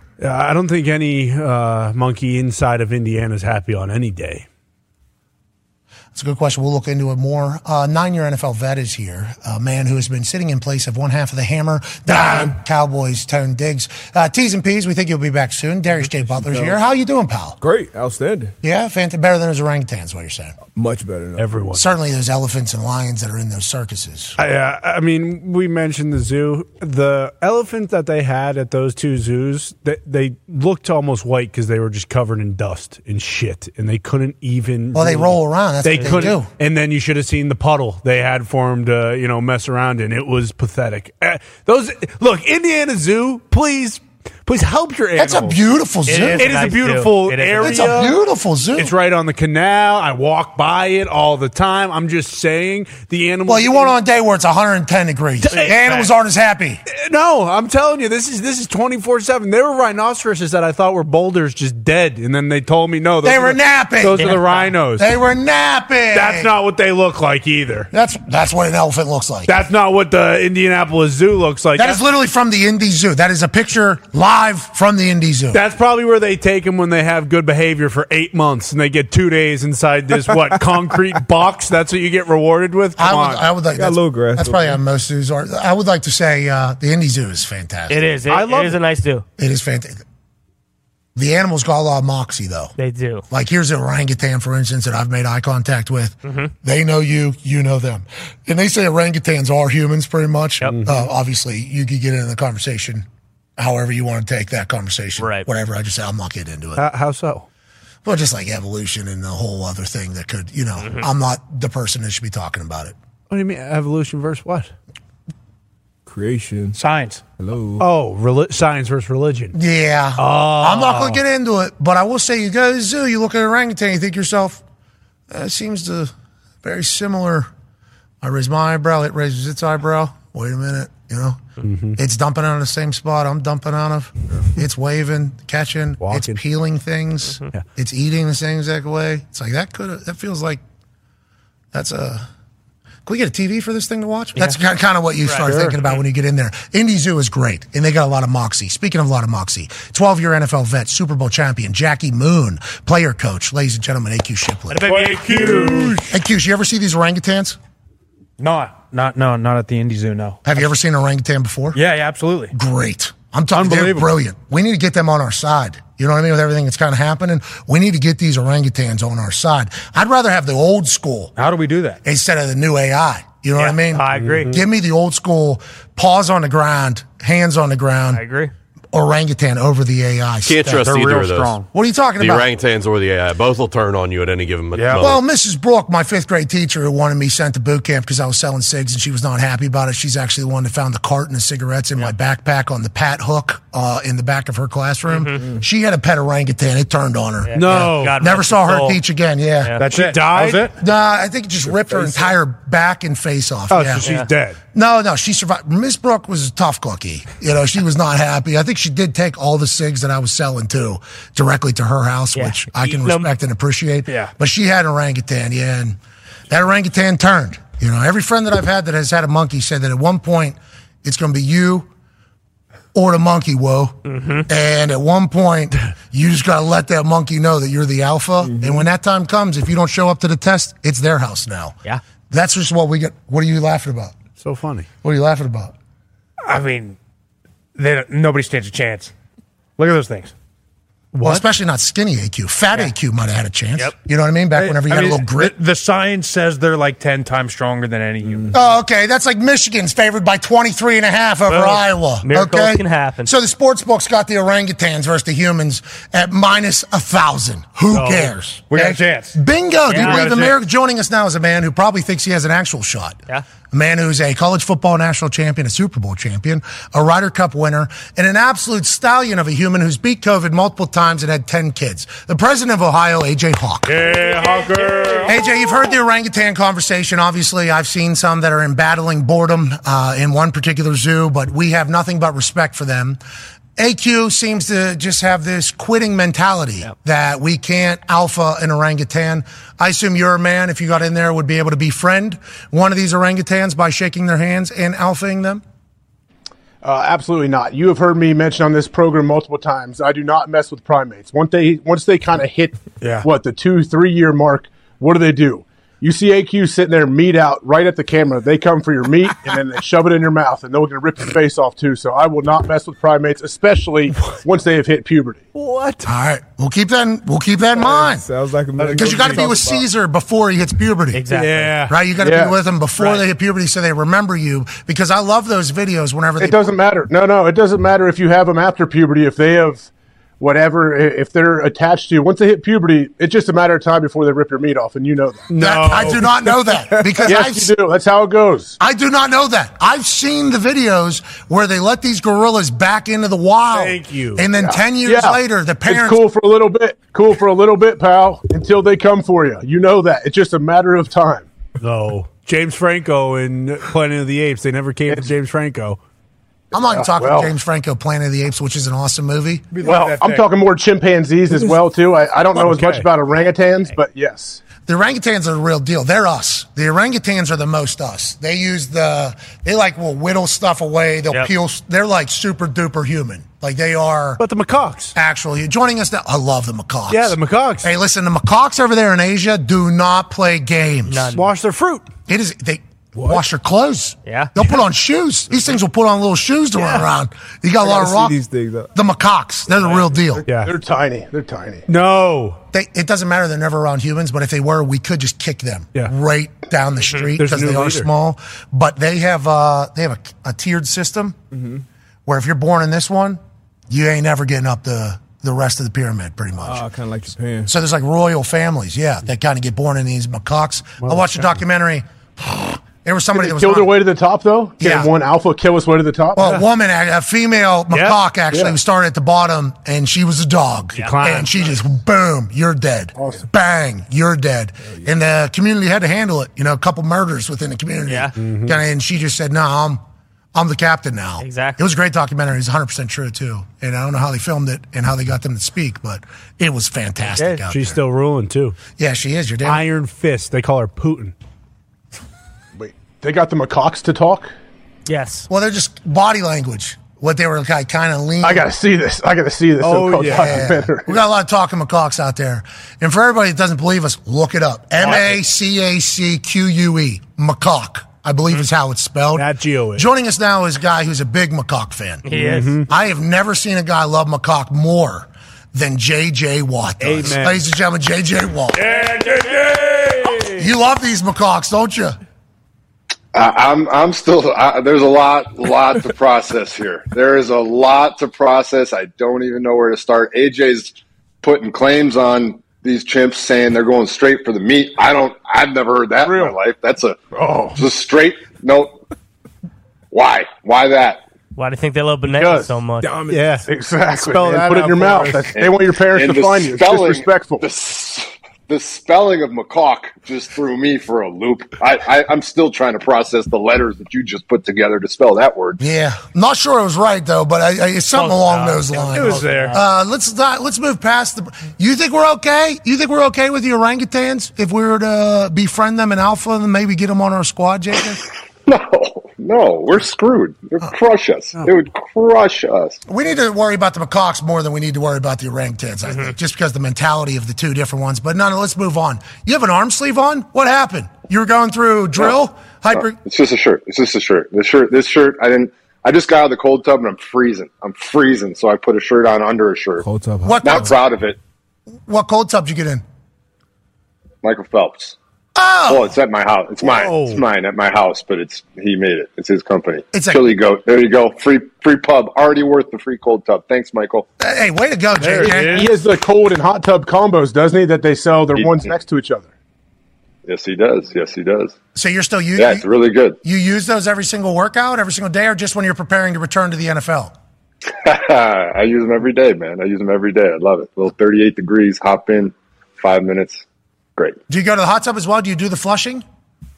Um, no, I do not. I, I'm a just cold guy. I, I'd like to just just the cold, and then I carry on with my day. The flushing is supposed to be the super duper one. And this is a real conversation here. That that one Yeah. that one kind of came in after the cold tub. So I was a big cold tub user whenever I was playing and kicking balls in the league. It felt like just like a cheat code. I didn't know if it actually worked, but I did feel fresher, better afterwards every single time. So I was like, all right, I'm going to keep doing this. And then they were like, no, you got to flush now too. You got to go from cold tub to hot tub to cold, three minutes, two minutes, three minutes, two minutes, one minute, and then you're done. Like there was like a certain system behind it all. And then I saw Phelps sells the one next to it. I think that AJ just brought up. Like you're supposed Yeah. to do the flushing. Is that real? That's Look what, at this guy. that's what I should be yeah doing. so like i i was i'm like you like I, I grew up understanding that you're supposed to go cold tub for like 15 minutes after a workout as soon as you're done with the workout as soon as you're done with the practice you're supposed to hop in the cold tub now we're told that getting in a cold tub or getting in an ice bath immediately after a workout or a practice is one of the worst things you can do because it slows down the recovery process. You're not supposed to get in immediately after.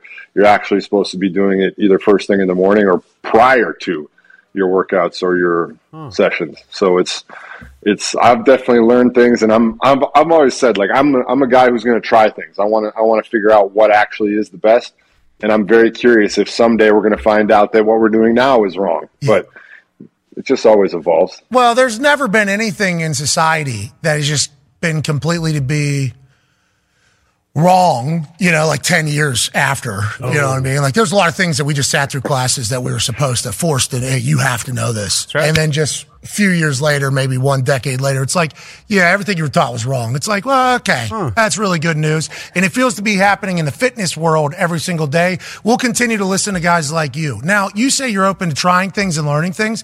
You know, let's go one week ago to what Bubba Gumpino told you before you traveled over to see the Hammers take on Burnley. Run it. JJ, if you talk to Vincent, coach company, if we get up a goal, let's just put all the lads behind the ball and get a point. Let's park it. Park the bus. There's nothing wrong with that. Okay, so you got a chance to go over. We saw all year you pouring a beer, you're doing a crowd thing. Yeah. We also saw what was the score of that game with like four minutes left, Gumpy? It was one nothing for the proud Burnley squad in the 86th minute. And then what was the final score after the game ended? Unfortunately, lost two one to the Hammers. Oh. what? no. No. We gave you the answer. Gumpy literally gave this is the greatest footy gambler on earth. That guy know we gave you the answer, JJ. It was in your face. You were there. We saw it. How'd this happen? What are we doing over there? We're gonna get relegated. Come on. It was it was it was devastating. I mean, I, there's no other way to put it, man. I was in the stands with the fans. We went up 1-0. I mean, everything you hope for. The whole reason I fly over there is like this moment. Like we go up 1-0 against a team that's, you know, playing really good football right now and it's late in the game so you're like, "All right, yes, I want I wanted to be the good luck charm. I'm coming over. I'm, I'm now the good luck charm." Oh, the hero. I'm standing in the fans. We're all we're all cheering. We're all high fiving. There's beer flying. Like, It's great. And then, and then, with five minutes left, man, they score the first, or like it was the 86th minute. They score the first one. So you're like, damn it. And I'm like, all right, one to one. Now I'm trying to hype myself back up and be like, if you told me coming into this game that we get one point, all right, I'll take that. And then five minutes later, man, they Oh. hit the second one, and it was just pure devastation. In over in Just- extra time? just It was an extra time? Very late. yeah, Extra it was. It time. was. It was in like the. I think it was ninety first minute, ninety second minute. Oh It's, uh, no, it's not even supposed. The game's not supposed to be that long. No. Was it your guys' Yeah, it fault hurt. that there was extra minutes? Like, did, was it a Burnley player that was rolling around that they had to give an extra It four hurt. minutes to? Or Gumpy, what was the full play of the game? Do you recall? No, it was every game kind of goes six to eight minutes extra time now. They've kind of changed it with the World Cup. There's a That's lot of cool. extra time in every game. Yeah. What's that, To- Andrew? What's well, that? it's to avoid the time wasting actually, because players would Mhm. time waste and then they wouldn't add time on, so they would have a bitch. Yeah, so JJ, you lose in that extra six to eight minutes that's just in every game now. 90 minute game, but actually ni- 96 and a half, 98 minutes. And you guys just couldn't hold on. It was I was I was so ready for a great night. Was going to go straight to the pubs. Was going to just Saw you- have have a good time. Saw you And, uh, pouring beers over there. You look like a professional. Did you go over to Dublin and do the whole uh, Guinness? Oh yeah, I've I've been have been over there for that. Um, Professional. I, one of the news like so I did this I did this back in March when I was when I was with the team, and then one of the newspapers over there uh, yesterday wrote J.J. Watt copies Tom Brady pulling pints in a pub for his team, and I was like, no, Oh. no, no, no, I did this back in March. Don't don't I'm the, don't tell me that I'm, I'm, the first copying Tom booze bag. Please. Please. yeah. I I've I got it on the team. Tom got on the team. I pulled some pints. Tom pulled some pints. He's got seven rings. I got zero rings. All right, we we, we know how this goes. don't give me. Don't take the one thing I got away from me. Go ahead, AJ. How did the uh, fans over there feel about the NFL? Can you feel it building? I know you posted some pictures. I think you ran into some Texans fans as soon as you got there. Like, what's the overall view of of American NFL football? And even like, do they watch college football at all? Yeah, so it's pretty fascinating. So I uh, I've been going over there for like you know 10, 10, 11 years, and it has definitely grown massively over the last decade. Um, they used to not know much at all. They used to cheer specifically for kicks. I mean, as I know Pat knows, they loved that part of the game, but they didn't really know what was going on beyond that. Now every single person over there has a favorite team. Uh, they want to ask questions about their favorite team or about their fantasy team. Um, they love that, and now they're actually getting into college football. I was talking to some people. Uh, I think Sky Sports over there or BBC just got the rights to college football, so they're going to start having more and more. But they love the atmosphere because of that. You, you guys know how it is. The atmosphere of college football is actually a little bit more similar to the Premier League with the chants and the cheers and some of the those things. So That- they really that's- do enjoy it. Yeah, the death threats and the everything like that. Yeah, I think they picked. Uh, I think they got college game day over there. Mm-hmm. Yeah. I think just as of late, within the last two weeks, it's got picked up by Sky Sports. I'm like, hell yeah, that's great news. That'd be a great fan base to fall in love with college football. And let's wrap up this uh, conversation about Burnley. Are you firing the coach immediately? Or- to. I mean, Have to. Gumpy knew what was going to happen in the game before it happened, and he even knew how he was going to respond. Didn't- Gumpy, you knew exactly what this guy was going to do. We got we got a shot this week though. This, this is must win. You've been saying that for This 10 is weeks. must. Hey, hey, this is must win, JJ. We have to win on Saturday Against who? Sheffield. Oh, it's a tough bomb. Gary's a I mean, there Yeah. there is That- no doubt that that this is, stance there's no right doubt that there. this is a large game. I mean, we're both in the relegation zone at the moment. Uh, it's a it's, Luton it's a Town game keeps getting that- points too, JJ. Yeah, they're parking it after they have a 1 0 lead. Luton It's Town got a big 86 win. minutes in.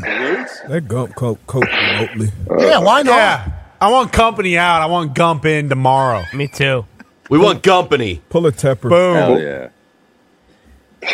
Still a lot of season left, JJ. Well, You'll be he, all He right. ain't going. He ain't, he ain't going. I'll tell you that right now. Oh, well, I mean, are you going to be Tepper or not? Tepper just lets his fans know I'm not happy about what's happening either. What a what a wild move that like just a, a lot of a lot of interesting things came out of that yesterday. Well, he believes in Bryce Young.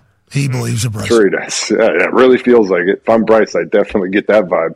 So let's talk about the guy that he did agree to a deal to potentially get, which is CJ Stroud down there in Houston. You were doing press conferences from the Houston Texans podium. D'Amico Ryan's the head coach was like, "We're welcoming JJ back in any capacity that he wants: player, coach, consultant, strength coach, Right. PR guy, Right. social media guy, Right. maybe uniform collector, Right. whatever the case is, we will have J.J. Watt back there. They lose a tough one to Jacksonville, obviously. But what did you learn while you're in that Houston Texans building, and how was it to be down there for about a week or so?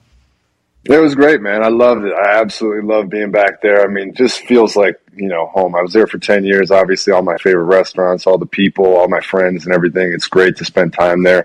Um, and D'Amico has that place on the right, right track for sure. And it felt really cool to have a game of true meaning and importance back in NRG Stadium at this time of the year. You know, playing for first place against the Jaguars uh, in the division, really, really big game, and you could tell the vibe is starting to come back. It's been a tough couple of years down there in Houston. They haven't really had these meaningful, consequential games, um, and I mean, it was a tight one. It was a very, very tight one, and. I, I I will say, like, I, I think on both sides, the refs in this game were not, not great. And I- obviously, we've had some conversations throughout the year about refs. And uh, I, I think there were some questionable calls. I think Tank caught it. I think there was a catch that Tank definitely got his feet down. But, uh, and I also think, you know, people want to get on Amendola, the kicker off the, who off the street coming in for the game winning kick. This guy's making a 58 yard attempt. This is as good as he could possibly hit this ball. You can't be mad at him dead center, Yeah. 58 yards. Like how how how how mad can you be at this? Yeah, well, you can't. Amendola's. d- This is the most angry I think he probably could possibly get. He has a massive leg, known for having a huge leg. Just every once in a while, whenever you have a strong leg, you're not going to necessarily know exactly where it's headed, especially with long balls. So whenever he saw that thing flying straight. There is never a thought in his head that it was going to be short. I mean, he has a huge leg. And uh, that had to be the most devastating one. The like uh, from putt putt pretty much hitting off the crossbar coming back center heartbreaking So you think you think he should have made that? uh, him Yeah, you think he should have made it? if you wanted to be a guy yeah i think you make that you know what i mean like well, yeah, yeah, but like I mean, you got to be realistic about the situation. He, he signed with the team two weeks ago, which means he was on the street. So it means like realistically, there was a reason for that. yeah but he's working every day he's working with nick novak like every i see this dude working every like day. this is his full-time job getting back into being a kicker has a very strong leg has the ability to make kicks so in my eyes as somebody that has watched him from afar don't know him personally super handsome super jocked by the way nice like super Always, always a tight haircut. He was with us in Arizona for a little bit last year. He is he has a tight haircut and he is jacked. You're right. super jocked like that whole thing. I think he has all the ability to make it. So like in my eyes while I'm watching, I'm like, here we go, bud. You make this, you get like Yeah. an opportunity. Like this is like for for real because you look at like Jake Elliott Mhm. with that 59 yarder to send that thing to overtime in the middle. Yeah. It's like Jake's a guy. So like he's going to make that kick, which is an absurd kick. Yeah. So yeah, I thought he was going to make it. I thought that he was going to make it. This one I did not think was going in. No. And then I No, remembered I immediately. agree. Yeah. Yeah. I- Yeah. I didn't think so. No, everything about this situation did not look like it was going to be a recipe for a successful kick, and this is how you become a legend in Philly. That you just you make it happen in the Kelly Greens on a stormy night to win a big game. Now you're a legend. So I, I thought Amendola could have made it. I was just personally pulling for him to make it, if it makes sense. Like if you, Well, yeah, well, yeah. uh, So was I, but I'm just saying I didn't think he was going to make it. Like I'm, just, I mean, I, I'm, I'm sorry. Like you signed a guy off the street two weeks ago, and you got a 58 yard game winner. Like I'm not overly confident in that. okay, I understand. And he put it dead center, hit the crossbar. So 58 yards. Because I think like I, now I'm this. This is a great conversation to have with you because you can speak to it. Oh, people like what distance should a guy like should we be like oh you should make this like for me if if it's not our full-time kicker and if it's not a guy that we've had all year long and we're truly confident in anything over 45 yards i'm like 45 all right this is a 50, this is 50 50 That's hilarious. I like those expectations. Let's keep those expectations as low as that. For me, it's like 55 and in, got to make it. If you're an NFL guy, that's how I view it. And if there's guys coming up short from like 51, we've seen them, Yeah. teams should agree to not allow them in the NFL. Yeah, you- you- those guys are not allowed. This is the men's league. You got to at least be able to make it to the uprights from here. You know, like that is that is something. Yeah. But for me, I think kickers have gotten better. I think inside 55. Let's talk about the atmosphere, though. Maybe, and maybe the Texans fans might take a little bit of blame here. Maybe if that place was sold out, a little bit more energy. Oh. And then he, he's able to make that thing about an inch further, which then bounces through as opposed to bouncing back. That's an embarrassment. I didn't know that was happening down there. Brand new quarterback who's electrifying and saying everything awesome. Brand new head coach who's a legend Yeah. down there. Teams playing good. They can't fill up the barn, JJ. Is that real? I didn't know they're that coming was. they're coming around they're coming around they've had a very rough couple years and they've been kind of they've they've they supported the team through some tough times and the tough times lasted for a little while so um, they're starting to come back around cj's asked the crowd to to show up i've now asked the crowd to show up and i think uh, i think they're coming around i think that they're starting to understand what they have and like i said uh, I think it was a week or so ago. Like you have all the things that you could possibly want. You have the hometown legend as a coach. You have the young rookie quarterback in MVP conversations. Like you can't really ask for much more. Go out there and support these guys and, and give them your backing. Yeah, because I've gone on the record numerous times like Houston, loudest, best place we played every single year. So in my mind, it's like great fan base, great fan base, great fan base, always will be, always is.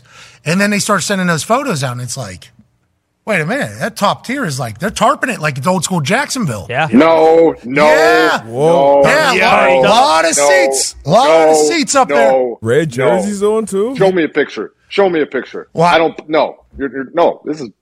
Don't speak on Houston like this. You're lying. I'm just telling you what Houston's doing to Houston. Okay, I- Let me I- see I- it. Let me see it. No- Connor, somebody get a picture. He's lying. They took a photo. I saw full sections of seats. Nope. Yeah. Hmm. Messed up. Nope. It might have been before the game started. Then maybe somebody was painting a narrative. But the photos I saw was like, pfft, the next step is let's put a Texans tarp right over No, top of that, no, thing. so that no. we can say No, we you sold are- this out. you So- are- Oh, I'm telling you. No, you're lying. JJ, it can't happen. That's what I'm saying, though. It's a great fan base. That's like, in my mind, it's like one of the best in the entire NFL. Yeah. And I start seeing those photos and I'm like, what? Excuse me? That is not how this whole thing is supposed to go in Houston. I got to see the photos you saw. Where was this on on the internet? Oh boy, this is bad. Exactly. Holy hell. Yeah. Coming in, coming in. You might have been pouring beers in England whenever this thing was going around. Oh. Let me see it. Let me see it. I got to see this. It's bad. We're sending it in. I mean, we'll. And it's I- not. I'm with it's you. not No, no, just I'm- the upper bowl, JJ. Let me just say, there's a few. In the When is middle. it from? When is it from? When- is Sunday. it from Sunday. pregame or is it from? Division- I, oh yeah, I got it. Obviously, Zoom in. Sunday. Zoom in up there. Look at all those red, that, all that red there in the third section. Those are all seats. Yeah, not jerseys. A lot of empty seats. A lot, lot of empty seats. You know what the next step is, JJ? C- come on, let's revisit my Oh, I conversation. mean, that's nowhere near tarp tarping. Hold on, We're can we nowhere put this? Can we put it up over here, please? Should yeah, be. It's, JJ, let me talk to you about business. It's like a TV timeout too. Oh, What? What? Uh, yeah. Where, where? What part of the game are we here? Is this pregame? First No. quarter. Anyways, JJ, you see, business wise, I don't want to like because you own a soccer team and everything like that, but you see all these seats here that aren't sold. You could probably put those all together and probably like this entire park could just get guess what tarped off. Yeah. Yeah. Now what do you have? Well, you have a sold out stadium, but you have. I don't know what five, six sections worth of emptiness in this entire thing. This gross. JJ, this is disgusting. This is the, if these were red I agree. seats, I, I, it's not a good look. you take Not a- all these empty seats, you could probably tarp off what this whole area, At least. Yeah, that side of the stadium. and then you could just have a sellout. Every you still be able to sell out though. Yeah. Yeah. JJ, you know what I mean?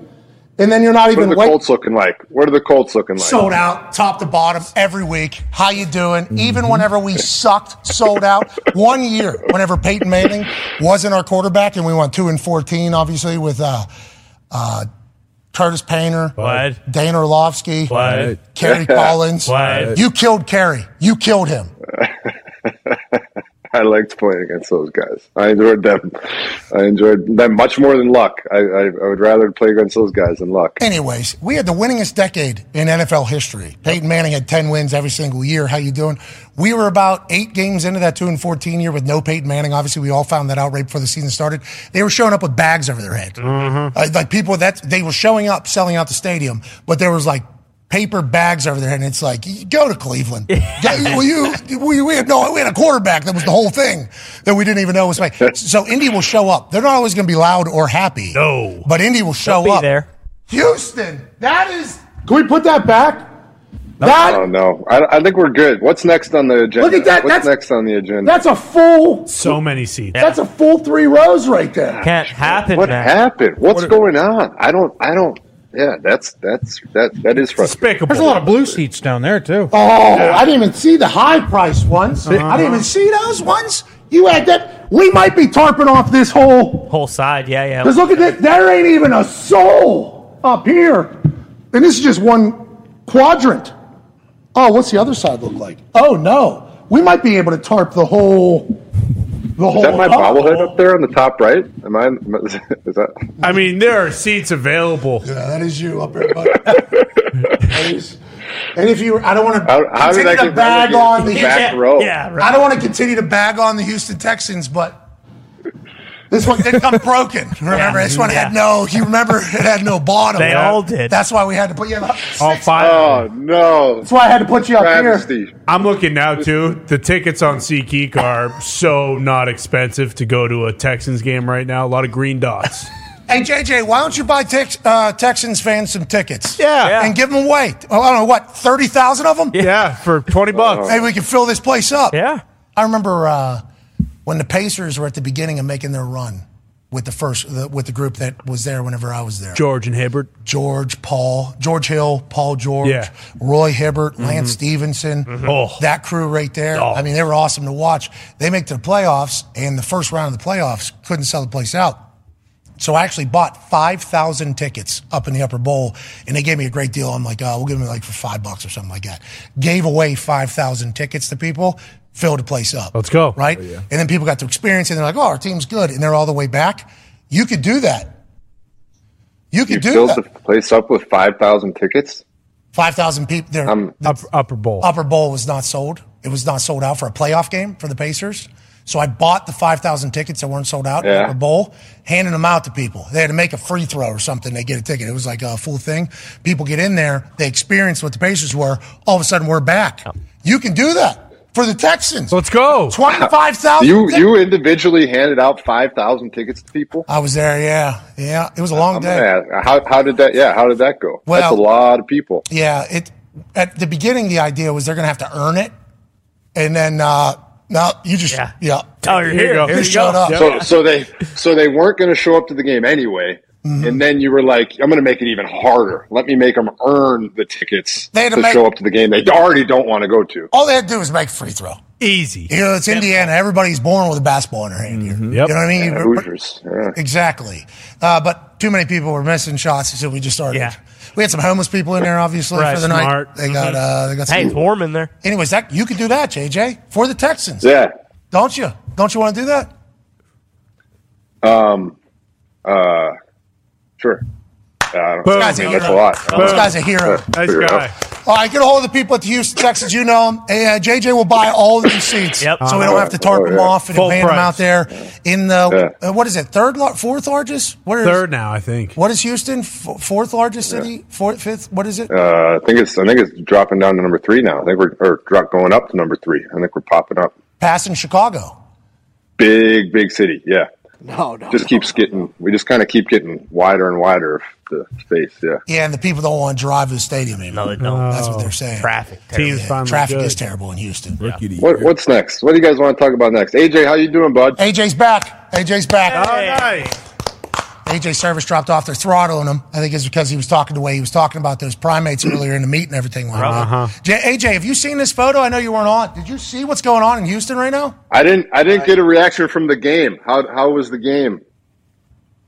I'd love to hear the reaction from the game. I, I, I What, saw a Ohio little State, bit of it. Michigan, you talking about? The game. Oh, a little Well, I, more mean, I, I, I emphatic. thought you guys Yeah. called it the game. Is that not the game anymore? Yeah, but the way- Oh, it is. The, it is the, the- game. Yes, Yeah, you're we're starting to lose a little luster. Oh, The game. What do you mean it's losing luster? I mean, It's three straight the losses. game. Three straight losses. You know, like Triple H at one point was the game. Triple H. This is the, game. Ohio State, Michigan. Three straight losses. Ohio State won eight straight. What are you talking about? Is, is Ryan Day on the hot seat? What is your? Why are you stirring this? What Where's the Jimmy hell? Franklin? Thank Yeah. you. Where's What James the- Franklin at? AQ, why are you swinging your legs like a like a six year old in a chair? Like, they, they can't. They can't reach the floor. Can't reach the floor. Look at This, this is crack. you look like a five year old, like Yeah, at a right. dinner table at like Applebee's. There it is. We can get you a little, Yeah, a little stool. booster Get you a stool. if you need it. Wow. Did you two go on a walk this week? Any more Not walk? this week. He was. He was over in uh, Burnley. Oh, since since Sunday? He's still in Burnley. No, he was in Houston. I don't know. Is he back? Is Tomorrow. he back yet? Tomorrow. You guys walking? Um, no, I, I was in Bur- I was in Houston, Burnley, Houston. Um, I got in Arizona yesterday. I got to go to Vegas right after like today. I'll be back in Arizona tomorrow, and then I got to go to New York this weekend. What are you doing in Vegas? You playing blackjack all night? Been trying to win. No, I got to do. Uh, I'm working on a, I'm working on something. Whoa! What's that? It's, it's, I mean, I can't. It's a it's a it's it's a show I'm working on. Whoa! Whoa! Yeah, Cirque du Soleil. Dude, perfect. Yeah, I'm gonna fly through the air, uh, swing swing my legs like AQ and uh, land. Yes. That would be amazing if you did that. What what do you, what do you a show? You're like creating a show. them. Yeah, I.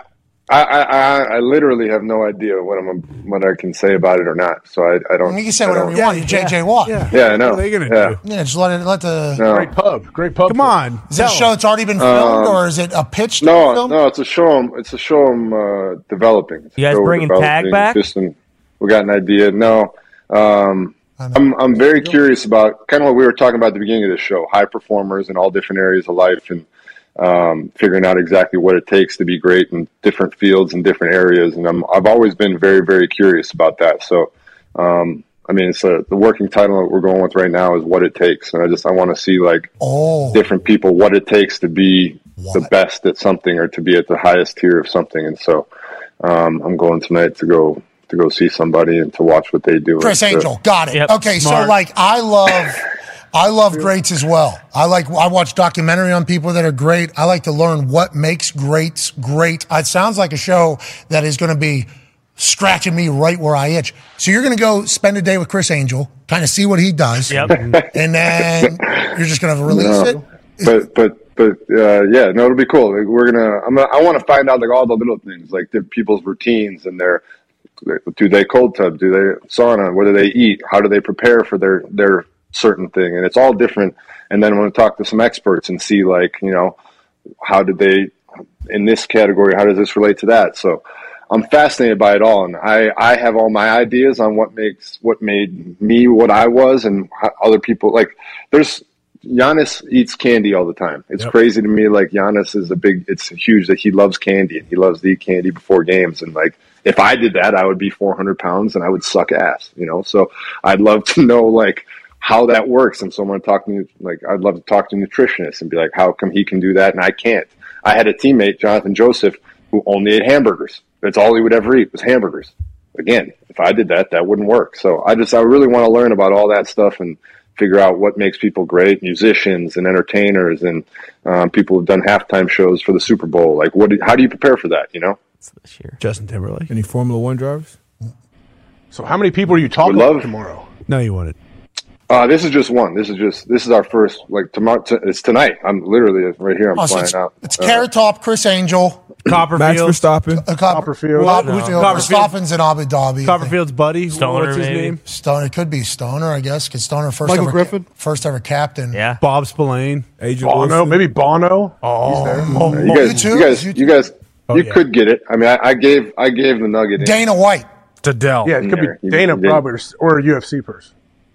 Fighter. Maybe Adele. Holy hell. Could you Adele. imagine if it's Adele? Yeah, you, Crosby. I'd love to hear what you'd find out. The Condor? Wayne Newton. Ooh, that'd be a good one. What about Penn and Teller? They've been doing it a long time. Yeah. They're out Yeah. there. Maybe with No. the Bunny Ranch. You could go to the ranch, see what Oh, makes yeah. them great. Yeah, that's- throw it around a Nailed little it. Na- nailed it. Yeah. Oh, you're going- Spearmint Rhino for sure. Yeah. Oh, that's where you're Okay. okay. Lamar All right, Rand. okay. Yeah. I I think uh who's the ex WCW wrestler that is uh Bill Ding. Oh, you talk about uh, Disco Inferno. Disco Inferno on security, I think, at the uh This, this, this spiraled. What's This that? Spiraled. No, we're trying to We're find out what spiraled. Yeah. it takes. Are you Saying spelling you're it? bigger than Disco Inferno, dude? Yeah, you're not. But like, are you are you saying it's what it takes? Like No, what? no, that, W- that was, that was proposed. And I said, no, I don't, I don't like that. Are you going to pronounce it then? What, it takes, at least, so we can make a little professionalism out of this. Has a has a network already bought this? Uh, no. Dibs. Oh, we would like to buy it. Put it on YouTube. Thunder We- from down under, maybe. we got Might three be going hours in the there. off. Maybe. I mean, those Ooh. boys really. Oh yeah. You know what I mean, I don't know if they some fake accents. I think I don't know if all of them are from Australia. Oh, maybe a DJ. Maybe What? Are you doing marshmallow? What? They're not all from Australia. tossing cakes? I don't know. Maybe it is Steve Aoki or DJ Marshmallow. Mark Davis. Yes. Oh. There it is. Yeah, I'll watch that. All right. So you got. We'll make a pitch to buy it. Yeah. Mm-hmm. All right. Give Mark Davis 20 M&Ms. We want a full presentation What's on the why pitch? you think it'll be successful too. I'm not pitching you. You're pitching me. We're going to try to buy it. Oh, well, I, I don't know what we're shaking. on it. Shake on it. How do we how do we watch it? Is it all is it visi- video and audio? Like No, what are we it doing? is. Wait, it, nothing has been like it's. This is we're filming the pilot right now, and then we go out and you sell it. Oh, is that how it works? Who's filming it for you? I don't understand. What do you? So. NFL Films. Oh, really? Oh, And- is that and right? Skydance. Yeah. Good luck, More Skydance. kids. Oh, this might be on HBO Max. Could be. This could be on Mox out there. Oh, Paramount Plus, maybe Skydance. Ooh. What about MGM Plus? MGM Plus. Yeah. There's a lot of suitors for Amazon. Will probably spend some money. Yeah, on it. Apple TV. Oh, maybe Apple trying to get into sports. Remember they got the Nike deal. Chris Angel's big on the internet. Maybe Yes. some sort of social platform will try to buy this up. Or maybe Chris Angel just puts it on a network magically without even getting a deal. Just boom. E ESPN. Don't let him, don't let him You're take up. your lower half, Tej. Don't or Tej. Don't let him take your lower half. He's twisted. We're Oh, Let's back. move Oh, along. Speaking we have of to. His coach has said he's This the is- greatest I'm- player ever. need We to had start to. doing something like that's your f bomb. that if I used to drop f bombs. I've stopped, by the way. Maybe you. That's your third teach since I've been on this show. That well, that's all right. Hey, not a right. There's worse people. do a shot. Do a shot for five people uh, or ten people. Five hundred bucks for AJ. good idea. I mean, that's that why should it be- takes. You'll see. You'll see. It's a great transition into what we're going next. Just to let you know. Oh. Oh, that was close. Go ahead, Ty. Good work, AJ. Yeah, JJ. Speaking of Tej, uh, we were talking about him before you got on. That graph uh, graphic came up because everyone's been talking about how dominant Miles Garrett's been this year, and that he's you know the runaway defensive player of the year. And then when you put him next to TJ, TJ's having just as good, if not a better year than Miles Garrett is. And I kind of thought maybe it's because like when you have a generational talent like TJ, he's just expected to perform like that year in year out. So when he doesn't kind of have stats like that, people are saying, "Oh, hey, TJ's losing a step or he's not he's not exactly the same guy he was." Why exactly do you think uh, he doesn't necessarily get like the the recognition? I mean, because he obviously everyone knows how good he is, but I still feel like people kind of sleep on him a little bit, and that's not just me saying that because he's your brother. But why do you think um, he isn't kind of respected in the same way? I mean, we're seeing his numbers right there. He's having an unbelievable year, but he does this year in year out. Yeah, I think it's because that's the level of dominance that he has created, where his whi- which I mean, like like he's literally set the NFL sack record. Like he has the NFL sack record with Strahan. So his normal year is anybody else's most dominant year of their entire career.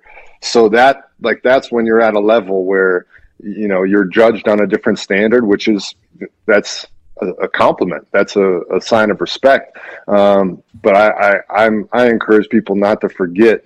They, I, it's like I said earlier with Pat Mahomes. Like, don't get bored with greatness. Like, don't get bored watching somebody do something spectacular, doing something that's incredible. Same with LeBron over all these years. Like, don't get don't get complacent with the fact that we get we're fortunate enough to watch these guys play at such a high level. And with TJ, people can tell me I'm biased all I want because he's my brother, but the reality is just put up the numbers. Just look at what he's accomplishing and what he's doing. Yeah, but nobody's And then every now and then you get a freebie like this. And it's I texted him right after this and said, "Those are my favorite sacks of all time." They don't ask how you get them; they just ask how many. And number eighty-nine, I'm not sure what your job was on that play, but I have a feeling it might have been to block number ninety.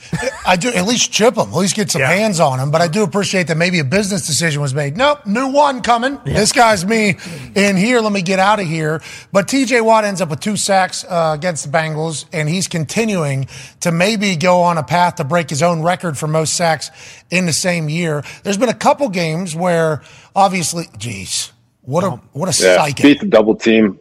Like this is what 89 was supposed to do on that other play.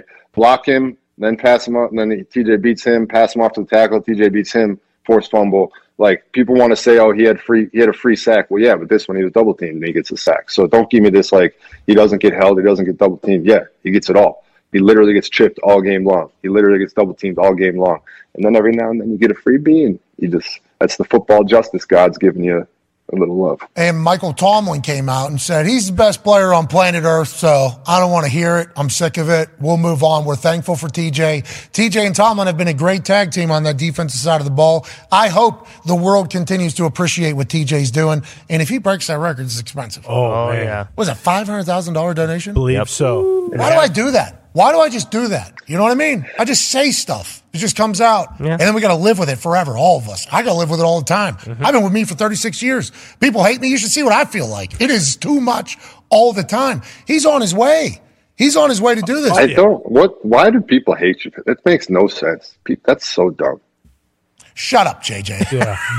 okay. Like, guy gives money to charity. Guy gives money away to people. Like kick kicks on Saturdays. Well, guy's got all of his friends on a television show, living great, takes care of people, entertains people. Shut it's up, all AJ. fun. We're having a great time. That's Why? true. Why? What? What's the problem, people? What's the problem? Well, I think it's I'm a doofus mostly, if I had to guess, just from what I've dealt with for most of my life. And also, I say things, you know, that like in- in-house voice, inside voices are supposed to be said. I think I am, I'm kind of known to do that every once in a while. I appreciate all. What's the worst thing? What's the worst thing you think you've said in the last year? Like, what's the thing that people would be like, "That's why I hate that guy"? What do you think that is?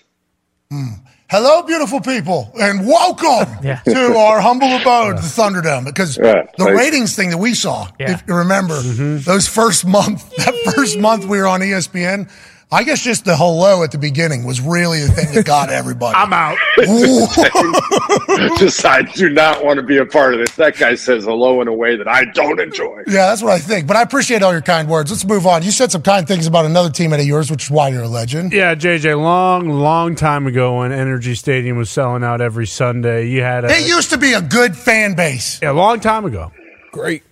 Long, long ago, in a galaxy far, far away, people used to go to Texans games. And when they would Okay, go. You want to talk about your team? Like, I mean, we're hey, just we're gonna shut bring up, our teams here. okay? Like, I'm yeah, asking all the right. question to you, brother. You, Okay. you don't ask me the questions, okay, Chach? Spit, Uh, it, spit it out then. Spit it out. Let's I'm get to getting the question. there. I I'm mean, getting geez. there. I'm, if you would stop AQ's interrupting got me. to catch a flight back to Arizona. Oh, Holy Yes, you guys cow. can go on a walk. Yeah, yeah, That's right. Yeah, I bet you're really looking forward to it. Uh, but when you were playing, you had a couple studs. One of them nominated for the Hall of Fame, Andre Johnson. Uh, should he be first ballot? Should he be in right away? It feels like he is one of those guys that everybody universally around the NFL just had a ton of respect for. Yes, Andre Johnson should be in the Hall of Fame. Uh, I will say that until he gets in the Hall of Fame, he deserves to be there. He's an incredible player. Um, he is the, what he did for this franchise, especially through very, very difficult years early on in the beginning. Um, he he was not in an ideal situation by any stretch of the imagination, and all he did was go out there and put up numbers and put up success every single year. Andre Johnson definitely deserves to be in the Hall of Fame. And I believe is either yesterday or today is the anniversary of one of the most iconic photos in Houston Texans history, where he is just waylaying uh Cortland Finnegan. And if you know anything about Andre Johnson, if you've ever met him, if you know him at all, this is literally the furthest thing from his personality whatsoever. So this was before I got there, but if I ever saw Andre do this while I was playing, I would have run through 10 walls to do whatever it took to win that game for the rest of my life because to see Andre get to this level is iconic. Yeah. Yeah. Uh, we got a chance to be teammates with Andre whenever he came to the Colts there for a year or 2 He was awesome. Just one of the coolest dudes of all time. Was very nice to everybody. I think the only time we gave him the ball was whenever we played against Houston and he went for two tuds, like 160 yards and everything like that. I think he's back in the Houston Texans organization. Whenever he was on the field though, all eyes were on Andre Johnson. Yeah, great. Uh, once, like you said, great teammate, and I, I met South Florida legend. So I'm a big fan of his. Obviously, been a Hurricane Yeah. fan, and I, one of the first. It's funny seeing that fight because one of the first times I actually met Andre was actually in like a nightclub, and I was with some people. Those they, kind of put me to say, "Hey, bro, you don't need to be doing this. You need to chill. Don't be hanging out with them." So just always kind of like that cool OG Big Dre, but uh, unbelievable first ballot Hall of Fame talent for sure on the field, hands down. Especially you look at his quarterback situation throughout his career uh, along with the numbers he put up and the consistent dominant like 1500 yard seasons like andre was a dog Absolute beast. Reggie's up too, I believe. So a couple AFC South wide receivers. Shane Leckler, Shane Leckler, Hall of Fame. Got to be in the Hall of Fame. needs to go in. He had like he just went to the Pro Bowl. I think like 14 straight years or something like That's that. all. Just like, hey, what are you doing? I don't know. I'm gonna be the best in the league. Okay. Are you gonna kick in the offseason? Not once. Okay. You're a No. dog. Are you gonna have a half a tin in your mouth whenever you speak to everybody in warmups? Yes, you are. Are you gonna have beer for the other kickers and punters every single game whenever they come play against? Yes, you are. Shane Leckler is a movie character, an awesome one, like the best one of all time, and a perfect representation of punters. I think I love that man. I'm very appreciative of Shane Leckler. And if you put his numbers up, from my understanding, I mean, we did it like when I when I was playing with him. We, every I'd look at his numbers all the time and pull him up, try and embarrass him. I believe he like blows Ray Guy's numbers out of the water. I believe he blows just about any punter ever's numbers out of the water. Oh. Like Shane is truly one of the greatest of all time. Yes, 1,000%. Now, that Raiders team, they were drafting guys that ran 4 twos. Yeah. Hey, who, who do you- how fast are you? Come to our team. How fast can you play football? Who cares? You're fast, you come to our team. So Shane, now he was the perfect punter for the situation. He could just murder the ball. And then they got four fours, four fives covering all across the board. And they were a weapon over there. Oh, Absolute oh, you, are you asterisking? Are you asterisking Shane Leckler's career here? Absolutely not. Whoa. Because if you put me in that position, nowhere near as good as him. I'm just saying he was put in a position that was perfect Yeah. for Shane Leckler as well, because he used to be able to punt it a country mile every single time. And I can't reiterate this enough. Did not punt in the offseason. Didn't kick a ball. We'll go back to training camp, have to relearn how to punt, and said, I figure I got four weeks to figure it back out, and I will do that. Instead, he's going fishing, he's going hunting, Right. he's living his life, and then he comes back, and he was a quarterback. He's recruited to be a, a quarterback. Absolute stud. Put Shane in there.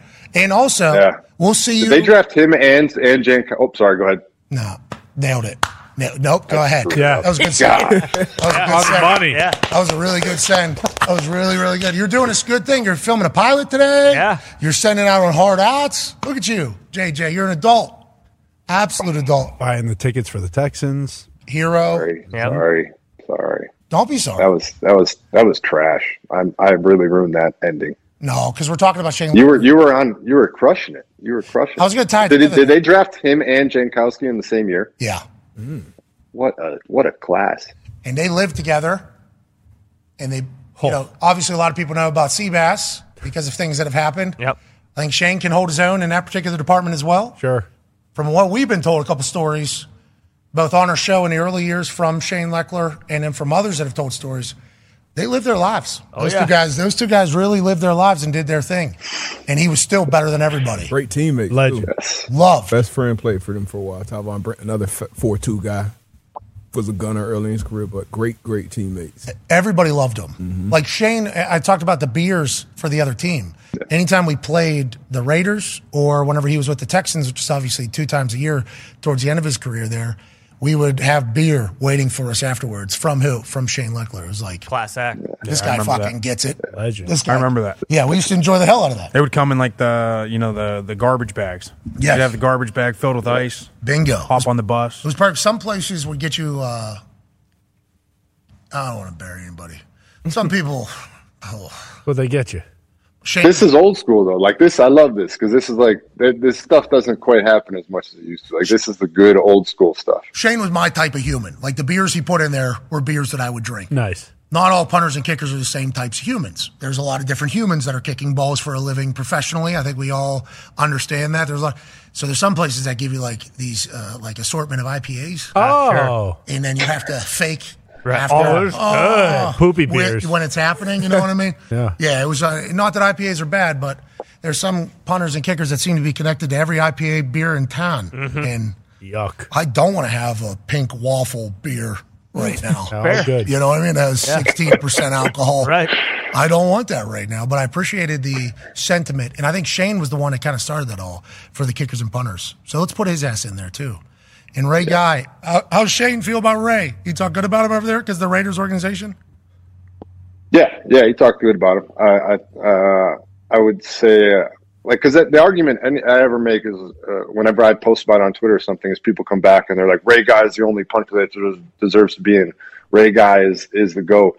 And like, if you literally put all of his, their numbers together, I don't even think it's close. So I think that there is some. So I think he. I, the evolution of punting, I think Ray would not even probably his numbers. Ray Wood is athletic enough to be able to figure out what we know now, modern wise, though, how to turn the ball over, what exercises do get stronger, techniques that have gotten much better. But yeah, we're right now at a stage where punters would, if they were to go back in time. who's the who's the best punter right now? So I got to see Jake Camarda this weekend, Oh. punter for Tampa Bay. He fucking murders balls. He hits them so far. Almost got one blocked, didn't turn over. So a turnover is when it goes like this. That's when a ball goes far. When it doesn't turn over, normally it kind of. He didn't turn one over and it went 59 yards or something this weekend in the Hmm. dome. So that's no wind aided at all. He's phenomenal. Tommy Townsend in Kansas City, he hits balls higher than anybody I've seen. Thomas Morstead is a jugs machine still. Wisnowski, he's been Mitch been in the Mm-hmm. Wisnowski heat. for San Francisco. I guess he's a legend too. They absolutely love him. Great flow. Stonehouse. Stonehouse murders footballs. You know, some of these guys that hit it real far, I often wonder, like, is it going to work? You know, like it will work. It's like a roll of the dice, though, because all you need is to give up one, and all of a sudden it's like everybody gets real mad. You know what I mean? Everybody starts turning on you. You know, like this guy's out kicking his coverage. It's like, well, for the first twelve games, though, it was perfect. It was what we wanted, and then because 10 guys can't tackle a guy, all of a sudden it's on the punter. So it's like there's different strategies in the whole thing, but those guys I think are at Who was the best? Who's the best coverage guy you had in your career on your on your coverage team? So, I mean, Colt Anderson was awesome. The Montana. Well, Joe LaFedge was a guy I had at Gunner. He was a dog out of Rutgers. Absolute dog. He was a beast. Hayward Bay, right? Yeah, DHB. DHB didn't have to tackle Oh, anybody. DHB. He was the first guy that ran a 4 3 that I had covering me. That was awesome. That was a lot of fun. So that was uh, that was a cool thing. He, he had to be. He had to make a super humble decision too to go cover punts because remember he was first Yeah. round draft pick to be wide receiver. Then he ends up at the Colts, and he becomes gunner in practice. And it's like, hey, if he's cool with this, are we allowed to have him just run down the field? So I, th- I think my net went up like I don't know how many yards, a lot. As soon as he got in there, and I just punted it towards him, and it was just So fair. fast. It was a fair catch every single time. It was the greatest. So fast. So AJ, did you ever play special teams? I did, and sorry, if I, I my screen has been blank for the last ten minutes. I can hear you guys great. I just can't see any of the show, so I have no idea exactly what's going on, but I can hear you. But yes, I was a four-year starter at left wing and punt in college, and I played a lot of punt in uh, when I was in the league as well. I was there there were a few times when I think Devin Hester took a few back on us, no question. The guy I was going to say, He's too good, too good. the best coverage guy that I had, What? Sergio Brown, and everything that's going on with him now is incredibly sad. I mean, Oh, incredibly, yeah. incredibly, incredibly sad. He was awesome too. Oh yeah. I don't know what happened. I have no idea what happened to him. Obviously, something devastating and terrible. We're seeing videos of him on the internet that is not the human that we know. Mm-hmm. You're talking about like an energy human in the locker room, loved playing teams, loved being everywhere. Mm-hmm. Incredibly sad outcome. But yeah, those special teamers, real dogs out there. Hell yeah. Andrew Jackson. Real dogs. Do you remember Mhm. Andrew Oh, yeah. Jackson? Western Kentucky. He had a gold grill, both of them. Love that. He had, no, Lately. he had no idea that there was a football in the field. He had no clue. It did not. Devin Hester, Hall of Fame. Hall of Fame. Yeah. Has, Yes. Yes. That's the Ab- issue, though. Hey, man, like the Hall of Fame, you're going to run it. No, you're not. You're first ballot. Psh, How you doing? Keep it moving. You're going to the front of the line. You deserve to be in that other tier that uh, Primetime talks about as well. So, knowing that, I ask you this question. Every year I see these semifinalists of like Hall of Famers, and I go through it. I'm like, that guy, definitely. Hall- That guy, Yeah. definitely Hall of that guy, definitely Hall of Famer. But then there's like a logjam, I think, of like guys from like 50 years ago, 40 years ago as well, and there's only a certain amount that go in. That's an interesting little thing that happens with the Hall of Fame. Yeah. You pay attention at all? Yeah. It, it is interesting because I look at the one like I, I'm following the Andre one closely because I want Andre in. Obviously, he's, he's my teammate. I love I love the guy. I think he deserves to be in. And then you go through the arguments and you see all the people talking about like, well, what about this guy? He has these stats, or what about this guy? He has these from this year. And like you said, there's only a certain number of spots, so it does get very very interesting. Um, the that one criteria that people kind of say is like, can you tell the history of the game without having without saying this person's name or without that. Like I do think there is something to be said for like like you said, Devin Hester, like he is the greatest return man in the history of the game. Like I do feel like he is a guy that at what he did, he is the best to have done that. Um, and it's synonymous with that spot. Nobody else did it at that level. So I do think a guy like that deserves to be in. I feel like the receiver position and the quarterback position are two really, really tough ones, obviously. I think receiver, like these guys with their comparisons. I feel like the Reggie Wayne, the Marvin Harrison, some of those, like uh, Torrey Holt, some of those, they start to get so number comparative where it's not necessarily about like the full blown impact on the game. And also, it's just a tough position to make it in at, man. And then quarterbacks, obviously, a different one. Like, I feel like people were asking if Eli Manning's a Hall of Famer, like Oh, yeah. two Super Bowl rings. Like, And he's I mean, Eli. yeah. Manning? Yeah. Yeah, like he's Eli. Like I feel, yeah, mm, duh, he's in. What do you mean? Tom Coughlin, they're doing the same thing with him too. because, because the Super Bowl rings, like other coaches are in who haven't won as many games or as many Super Bowls as Tom Coughlin, but they won't put him in. They need to just figure out how to get it right with the I don't want to say the with the old heads. With the yeah, yes, They, need do. to just figure out how to get it right, and it's like, hey, you can add on. It's Ohio real estate. I assume you can. Yeah. I assume you can make that place bigger as the game continues to grow. Just make it a little, you know, because like if Shane Leckler, Do you- how do you how do you feel about like the like like like the ten or twenty years later type of situation? Because I do think there's guys that like, but I also think it's it's super hard, man. Because then I don't know. I, I honestly don't know what Yeah, to 'cause feel it's not about that. the whole 'Cause there is- good, you know. That's what Well, and the numbers. yeah, there is that part of me that's like, well, if you weren't in in the first five years after your career, what makes it twenty years down the line? Why why is it now? But then there is the other part of me, like I grew up in Wisconsin, Jerry Kramer. Like I think Jerry Kramer deserved to be in, but but I also see people's point where they're like, yeah, but if you weren't good enough in the first five, what changed? Now, with that being said, I think I've been nominated uh, two times now. Okay, so the first time I was nominated, I said, uh, put Shane Leckler in immediately upon my name being on the same list as him and a couple others. And it's like, if I was to be nominated for 20 years, and I actually had a care of going in. You could see how every single year your family, your friends, and you would get upset about it, which I think is what happens for some of these older guys is like they get like really personally pissed off at the NFL and at everybody for not putting him in there. So whenever they finally go in, I get like super pumped for them. But then I'm like, Right. can we maybe just not put their names on the list though? So it's not like a public call out that they're not in the Hall of Fame anymore. You know what I mean? After a certain amount of years, I wonder if that can kind of. Well, that's what I said with Drew Pearson. Like before he went in, what last year? He said it basically ruined his life because like every time the doorbell would ring or he would hear like a Oh, knock at the door, he was like, "Oh shit, is that is that someone? Like, am I finally getting in?" And then it just it never happened for so long, and eventually Yeah. he did get in. But like it legitimately like ruined his life for like fifteen years. Yeah, it's wild. It's a wild thing, you know. the Yeah, and like you said, you said it, it is interesting that whoever is arguing on your behalf plays such a massive role as well. Oh. Like that, that it shouldn't be that like you need some lobbyist on your side to get you in. Like it's sad. That Our it's guy like couldn't get Dwight Freeney in. Yeah. Yeah. Think about that. Gotta be kidding me. You heard the name right there. Everybody in their head was like, "Gold jacket." That guy's a whole. Mm-hmm. He's not. No, sir. So it's like uh, it's insane. Ridiculous. And if you put Shane in Yeah. as a punter, then that's taking somebody else's Mm-hmm. Yeah. spot, which is why when Ray Guy went in, it got so loud. He was the first punter ever in there. Like, he deserves to be in over wide receiver that did something like 30 years ago. It's like, oh, And then like two years ago, uh, I think it was the 50th Super Bowl or something where we did like 20 guys. We just popped 20 guys into the Hall of Fame in one year. Like, yeah, go ahead. Oh, open door. Feel free. Like it was, ah, it was wild. What are you I going to don't- do? Have you already prepared and planned for your Hall of Fame party up there in Canton, Ohio? I heard it's a big deal. You got to get a good tent. You got to Mm-hmm. have a good tent. You got to do the whole thing. I, ha- I haven't prepared. I, I don't know what I'm going to wear in 30 minutes to go to this thing I got to go do. Dress no, I don't nice. It's have a anything planned pilot. beyond today. Dress nice. It's a pilot. You got to look good. I, I, yeah, yeah, I agree. I, I hope I look good. I would, They that's the full goal. ninety nine. Maybe wear the shoulder pads, jersey, pants, helmet. All right, ladies and gentlemen, this is it for the Trenches Wednesday with Watt. JJ, this one was a good one.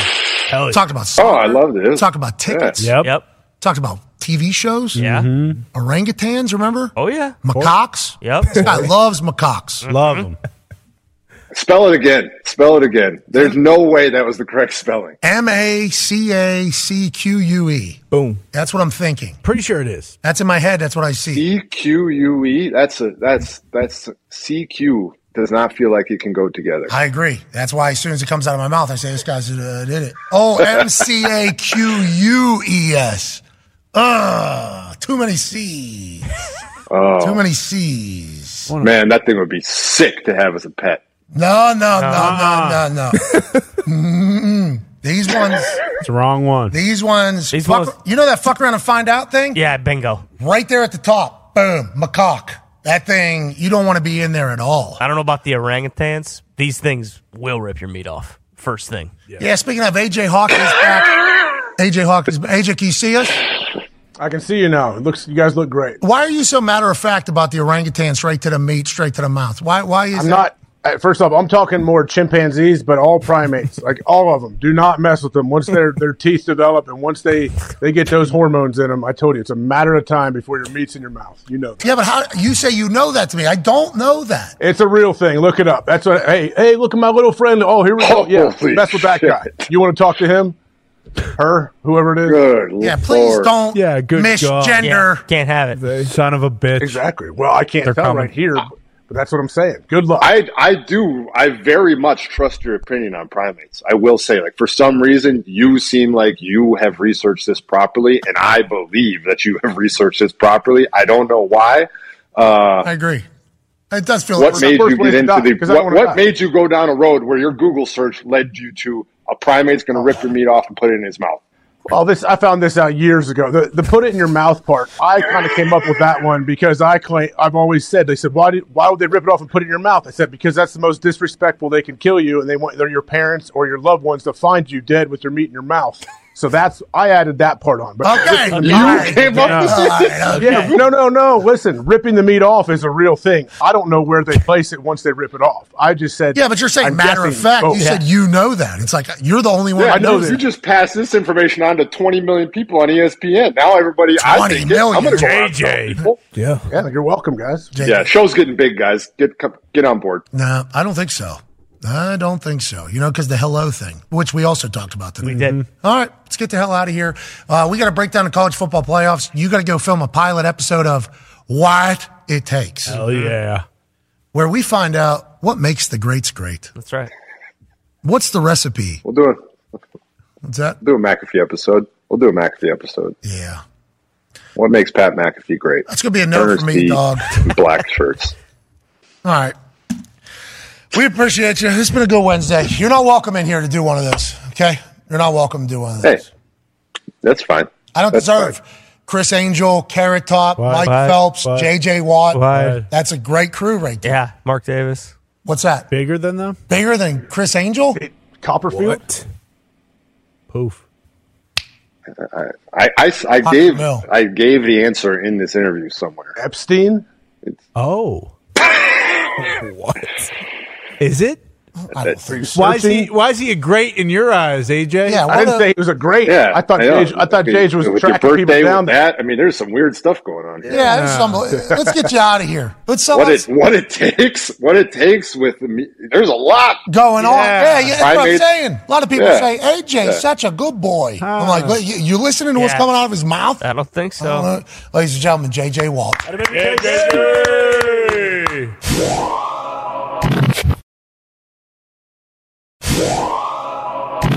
Ladies and gentlemen, it's time for the General Bob Carpenter's Top 10. General! good to see you. Obviously, Ohio State loses to Michigan. That rattled the college football playoff rankings. I'm excited to see what it does to yours. Thank you making, uh, for making time today. Let's go, General Bob Carpenter. Oh, coach, the college football world is on fire, and we sit here you know, riding, heading into conference championship weekend. You know, I'm going to give you my top 10, but I feel like there's probably eight teams that could be getting in here. Number one, we're going to start off with the 10th team in. Penn State took care of Michigan State in a big way, 42 nothing. Take care of business. They're sitting there at 10 and 2. It's what they were last year, and they'll be sitting on a pretty nice bowl, sa- bowl slate. That baby, that matters. You know, number Yeah. 10 here. Yeah. Can't Yeah. play in the Big Ten championship, but we'll have a good bowl win That's to right. go into Can't the wait. offseason. Love Let's it. go. Oh. Another year. Top Fiesta 10 Bowl. finish. Fiesta Bowl. They feel good about life. Wow. Okay. Let's extend Jimmy Franklin maybe what? 10, 10, 15, 20, 20, 30, 30 years. Keep, keep it rolling. 10 and 2, baby. What do we think? We think we're going to crack in next year when there's no divisions in the Big Ten? Are we going to be able to get to the top two spots up there? Well, listen, like they can beat Iowa 31 to nothing and feel good about life. Who's that? Penn State. At home. Oh, that happened? That happened. Oh. Oh. At home. What do you mean? Come to Kinnick next year, AQ, and we'll see what fucking happens. That's what I mean. That's he knows. I do know, He knows. actually. I actually lost there. But now you add Washington. Okay. UCLA. What? What? Which USC. yeah, USC and Oregon. Oregon's a big one coming in there. That's a Yeah. big one. Not that Washington isn't, no offense, but Oregon bringing in that Nike money. Oh yeah. You know what I mean? There's going to be, uh, I think there's going to be a lot of similar type recruiting there. Yes. Ooh. I think that is, uh, which is something big. Now, Washington's going to be able to recruit. Obviously, Seattle's a beautiful place. USC, UCLA going to be able to do that thing. But the Oregon humans, the players, feel like a Big Ten potential recruiting battle. Excited for that. Penn State's going to be okay. Yeah. Top 10 finish in the Generals. Okay. Love it. Who's number nine, General? You gotta you gotta take it easy on AQ over there, Pat. I mean, listen, they're doing the best they can, all right? So give The happy value got boost him up, all right? Yeah, you are trying. Yeah, you nice. guys are Right. playing football. Give 'em a E That's medal. UConn doing the same thing. Hey, Who's number nine?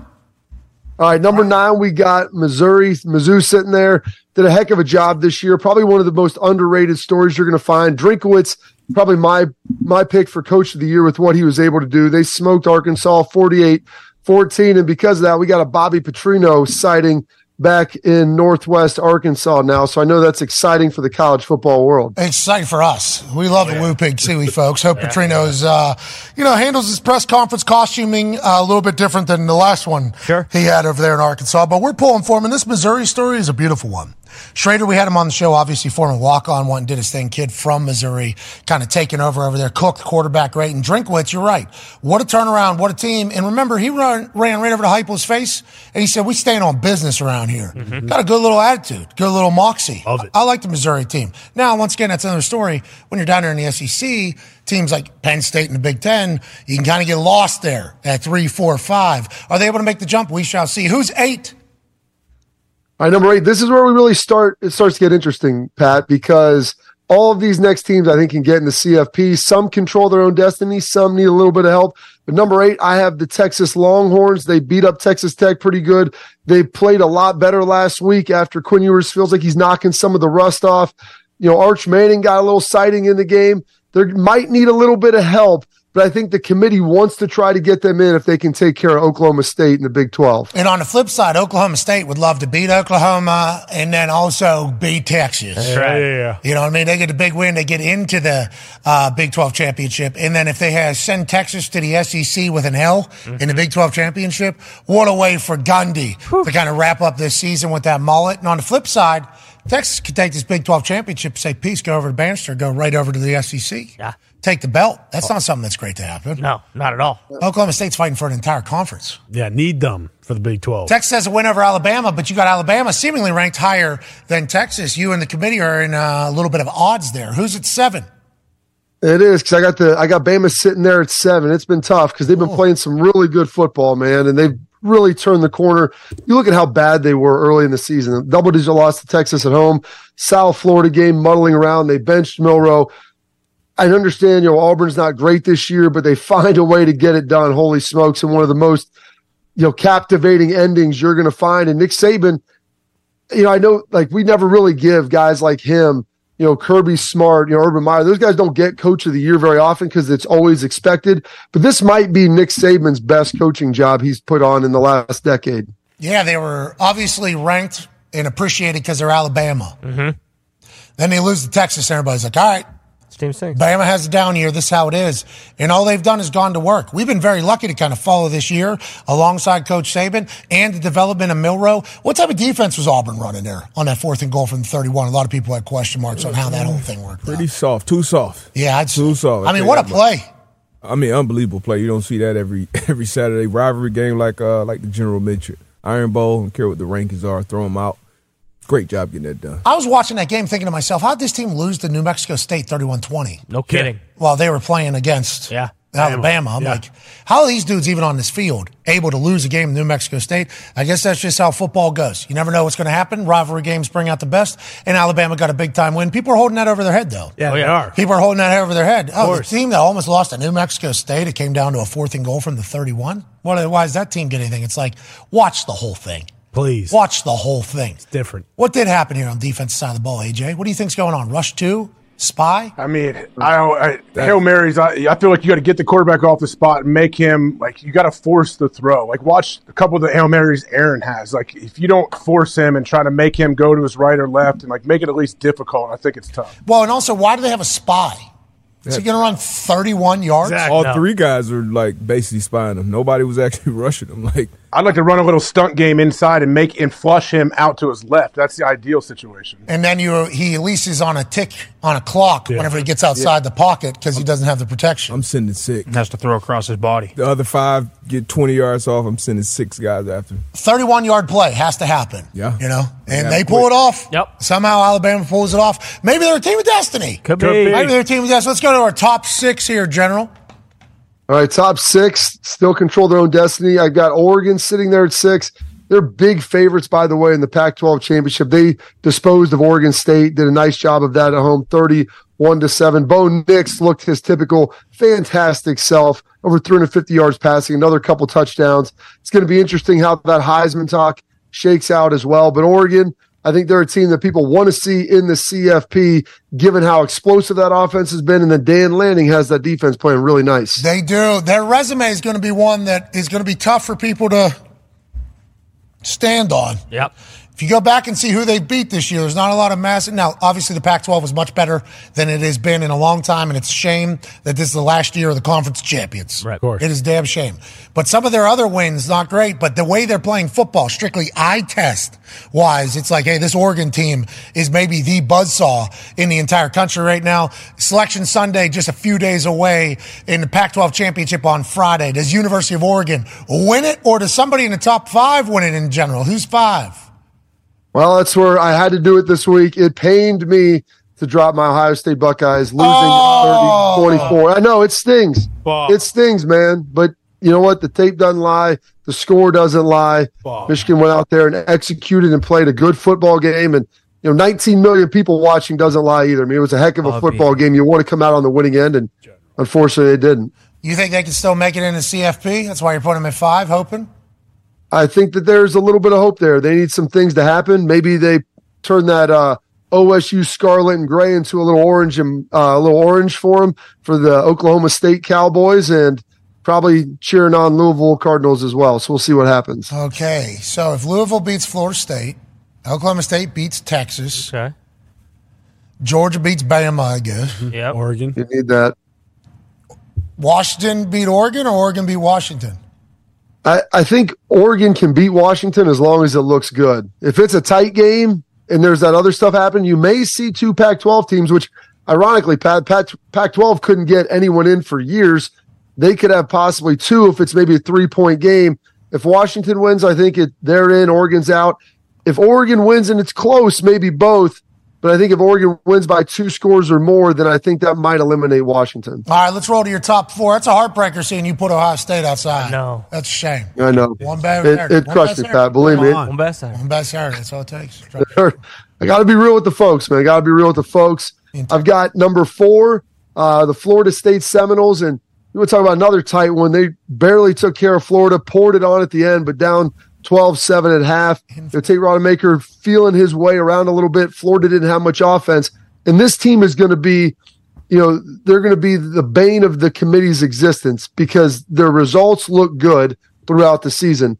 However, this is a different team without Jordan Travis and they're going to have to put on a show against Louisville, who just lost to an average Kentucky team this year to prove that they belong. I think the committee wants every reason to get Florida State out because without Jordan Travis, I don't think they feel like they'll be able to compete, even though they probably deserve to be in there. Yeah, the Florida State conversation is going to be awesome Oh, yeah.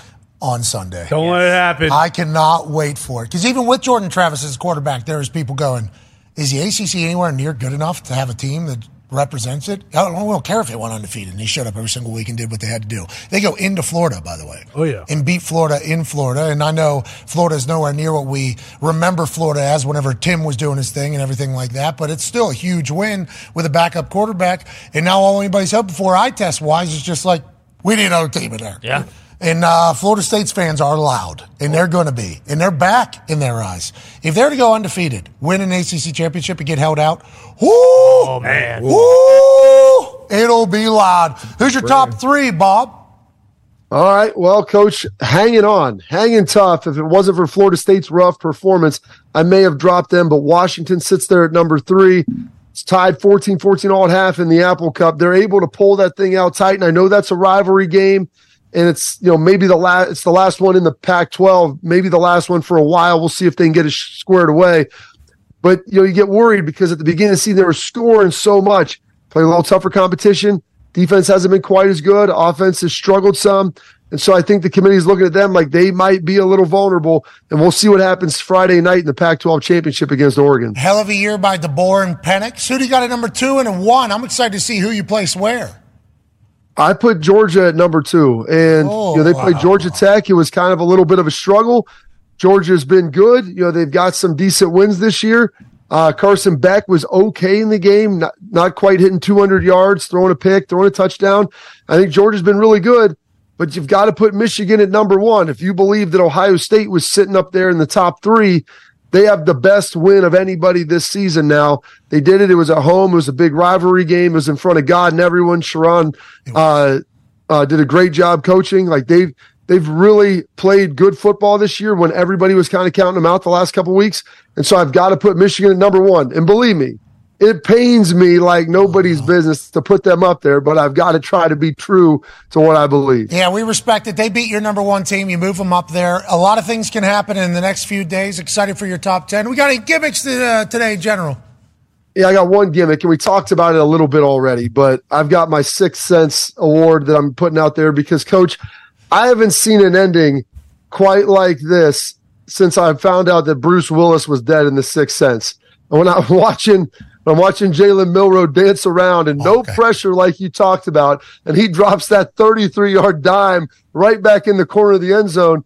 I'm sitting there thinking, as defensive coaches are everywhere, as D Butt just pointed out, as AJ's pointing out, get some pressure on the guy. But give Jalen Milrow credit. They practice it. Nick Saban is a situational football guy, and that's a situation you see once a decade, and they executed on it for an ending like nobody's business. All right. Well, they saw dead people out there. And we don't, whenever we see you, we see a man that's alive. We appreciate the hell out of you, General. You're the man. Ladies and gentlemen, Bobby Carpenter. Hey, Bobo. Let's go from college football rankings to a college football story that is awesome.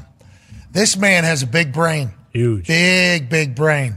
So much so that he was given head coaching duty at the Duke Blue Devils football team. Wow. And what do you do? Oh, I don't know. Made him a national story, made him relevant. And you get a chance to meet him, you can see why. He's incredibly football intelligent. He's incredibly handsome. And if you see his head, you could tell he's a football guy.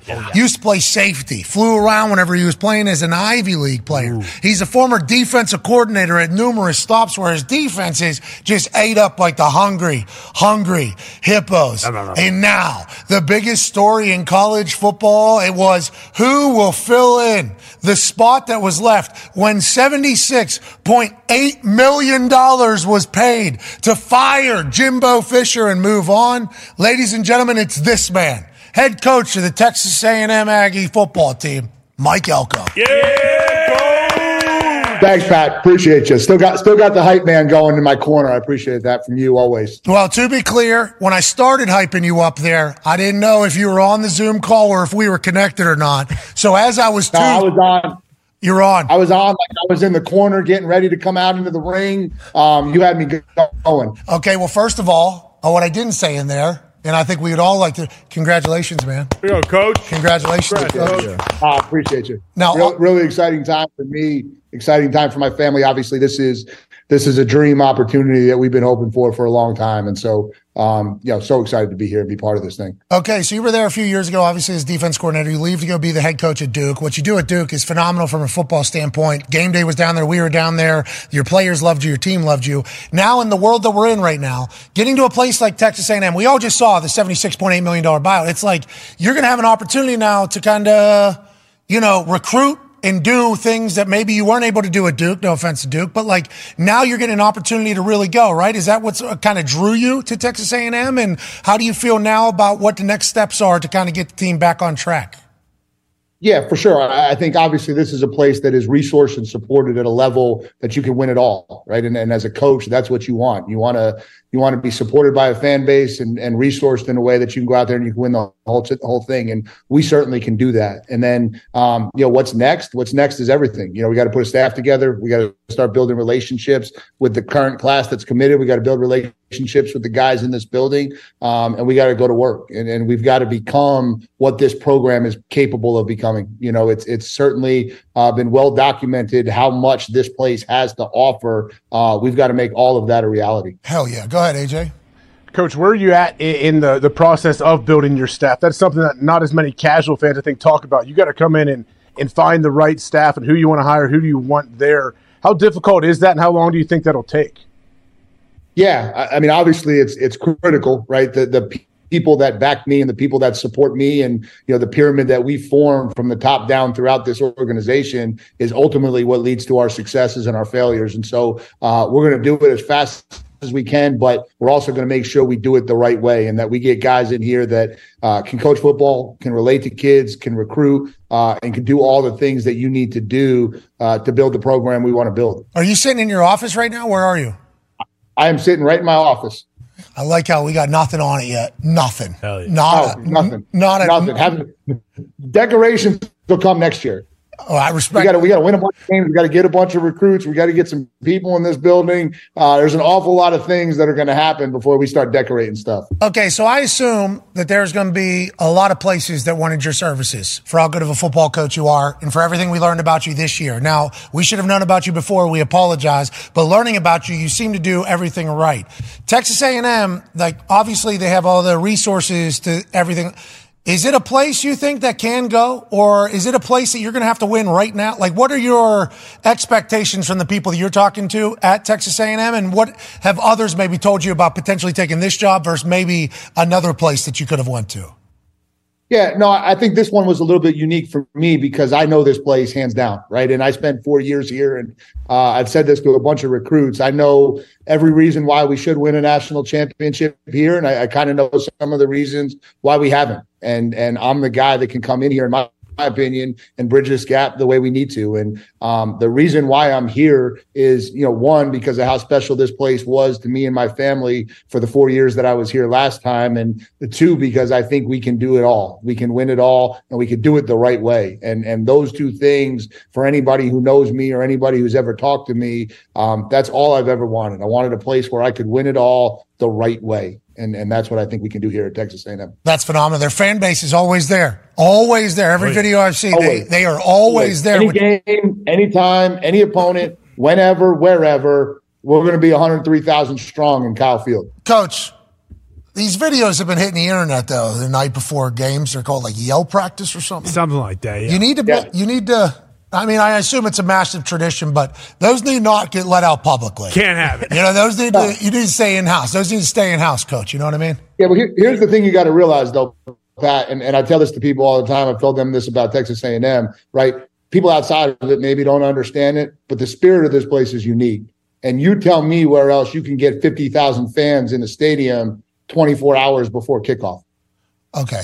All right. Hey, listen. Maybe keep the yell practice. That's true. just saying. Hey, uh, I'm Darius- just saying. Darius- There's not a lot of programs that can put that many people in a stadium that far before kickoff. People loyal down there. Darius has a question send, for you. Send a couple of them out to out to Houston help help my guys out. Yeah. But, uh, something uh, a lot of people don't talk about, and obviously you have experience with with it. Congratulations once again. But how tough is it to kind of move on and I guess up, you know, in this business is coaching, especially when you're recruiting kids and then moving on. How challenging is that for a coach?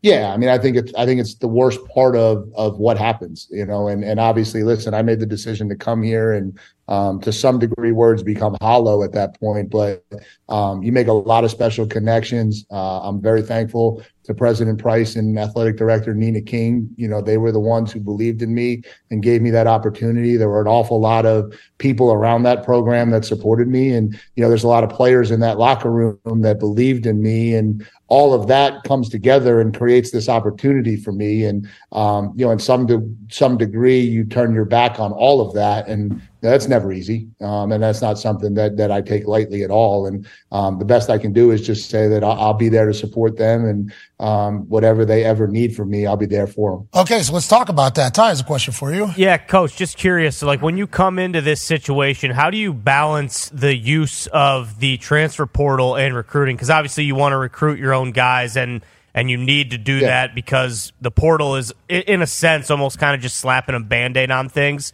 um, for you know a quick turnaround. But when you understand the expectations, you know, like at Texas A&M, it's not one of those things where it's hey, we have a bunch of time to get our own guys in here, and we can kind of take the lumps and and maybe not do that great until those guys develop. Like, how do you kind of manage that fine line between hey we want to go out and we want to recruit our guys but we also need to kind of look in the portal and try to improve very quickly for next year yeah, I I think the first part of that is is culture wins and and talented culture wins championships, and so that has to be at the premium. And so everyone that we bring into this program has to want to be part of Texas A&M football. Uh, and so a large chunk of that is always going to be high school recruits.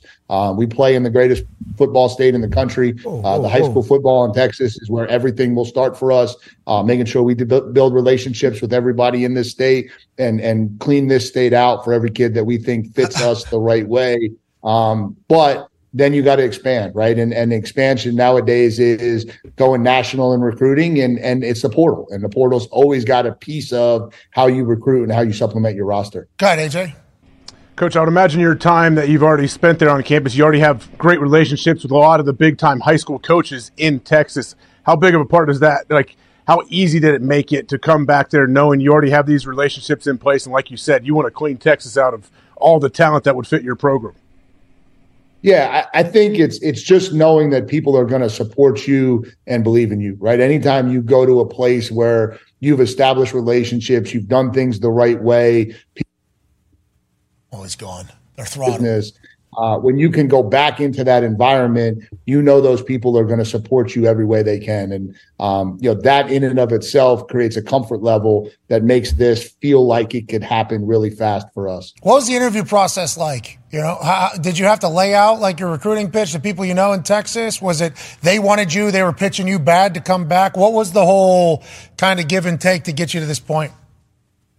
Um, you know, those things are always extensive. It, it starts with a little bit of an initial conversation, and then um, you know, a lot of times it's the body of work, and, and that's all I've ever sold. You know, I sold the body of work of what I did here at Texas A&M for four years, and what we did on defense, incrementally getting better every single year that I was here, and then what I did at Duke as a head football coach. And um, I've always kind of let my body of work speak for who I am. I've not been a guy who uh, goes out publicly and makes a lot of loud, outrageous statements. Um, it's just not who I am. That's probably why you never heard of me prior to you coming down to campus and checking in on us. But um, you know, if you check my background and you check who I've been and you check what I've done over the years, uh, that'll measure up against anybody in the country. Uh, a lot of the guys that you had over at Duke on the coaching staff going to make the trip with you, or do you have to recruit those guys? I assume because whenever you have success, everybody's looking to grab a piece of that. Yeah, no doubt. And, and listen, you try to be as loyal as you can to the people who helped get you here. Um, there's there's uh, quite a few guys that will fit. Um, you know, and then there's other guys. You know, the hard part about when you do this, people don't realize is you know there's there's a whole bunch of people you have relationships with in coaching, uh, and either cross paths with them and respect them, or uh, have worked with them, or spent time with them, and uh, you got this huge pot of guys. And what I have to do is I just got to put together the right puzzle for Texas A&M at this time. And uh, again, we're going to take our time and do that the right way. How happy are you to be back in the SEC? Get a chance to chat with Feinbaum today, huh? That's a dream come true, huh? We're back in the E SEC. I'll tell you what, you, you know you've made it when you get a request to double team McAfee and Feinbaum in the same day. Whoa, um, whoa. that's when you know. That's when you know you're where you want to be as a coach. Hey, listen, that's a tag team that I think the world doesn't need a lot of, but you are going to crush it, obviously, on that show as you did this one. We can't wait to see what you do down there, man. You're a good ball coach and a good dude. We're proud of you. Yeah, I appreciate you, Pat. I appreciate everything you guys have done for me this year, and uh, obviously look forward to continuing this. And uh, just appreciate your show, everything you're doing, everything you guys are about. Well, it's stupid. You know that. So I, I appreciate uh, the fact that a super genius like yourself can appreciate it. Now, as you're piecing together that contract, you're like, if they want to fire me, it's fine. But I know how it goes down here. We need 79 million to buy out of this thing. How, how much of that, how much of that business that has taken place and the coaching, college coaching business is obviously an insane one. And there's a fine gentleman who is a Southern, Southern boy who's really at the pinnacle of all of it. Mr. Jimmy Sexton, how much do you pay attention to all that? And how quick did that deal get done for you to get to Texas A&M once you guys agreed that you were the right for each other? Yeah, listen, I'm I'm going to be the unicorn in this business and how this stuff goes. Um, I started getting paid way more than I needed to to coach football a long time ago, and so I got people that handle that. Um, I want a job, I want an opportunity, I want to win football games, I want to win championships. Um, the rest of that stuff I let other people handle, and um, you know, listen, we get what we get, and it's crazy. And uh, from how I grew up, where I started in this business, Uh, I was at the United States Merchant Marine Academy calling plays.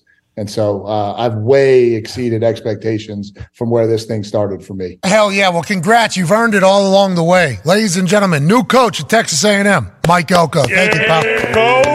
Appreciate you guys. Hey, thank you, man. Make sure they pay you, and if if they fire you though, not when, if. Hopefully not. Yeah, make sure. I may I may hire you. You're going to be half agent, half hype man. Hey, you got it, bro. You got it. Hey, I'm, I'm okay with that job. Pretty good at both of them. You're the man. You deserve it all. Coach Elko, ladies and gentlemen. Yeah, coach. We love that guy. Yeah, they're going to go. I think so. Absolutely. And he said, like, this place has the backing to win it all. What he said was, this place has the money. Yeah.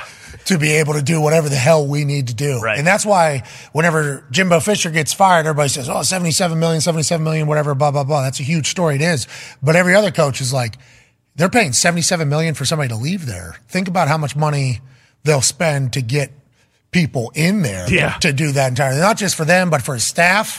So he can pay a coaching staff. And then obviously with the way recruiting is now in the transfer portal, how it's free agency pretty much. When he was at Duke, now obviously Duke is a very well-to-do school and I had a great time down there. It was awesome. I appreciated it all. It's like at Texas A&M, a little bit different. Like, hey, if there's a Texas quarterback maybe that is thinking about going to SEC Texas, they're also in the SEC, or thinking about going to Texas A&M, all of a sudden the Duke boosters are like, well, go to another state. You know, Let's find another. There's got to be another quarterback out there. We're not paying a guy seven million, five million. Get out of here. What, nuts. What are we talking This is about? Duke. That, ain't- and Texas A&M's like, how much are we, we got to pay? How much to get in? Shit, give him 15. You're right.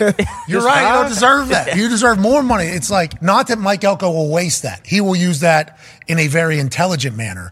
But the fact that he has that as an added weapon on top of what he already can do, it's like he's already got a good eye for talent. Yeah. We've been able to see that for what he's been able to build, and now he's going to be able to get in some guys, you know, recruit some guys that have not been touchable.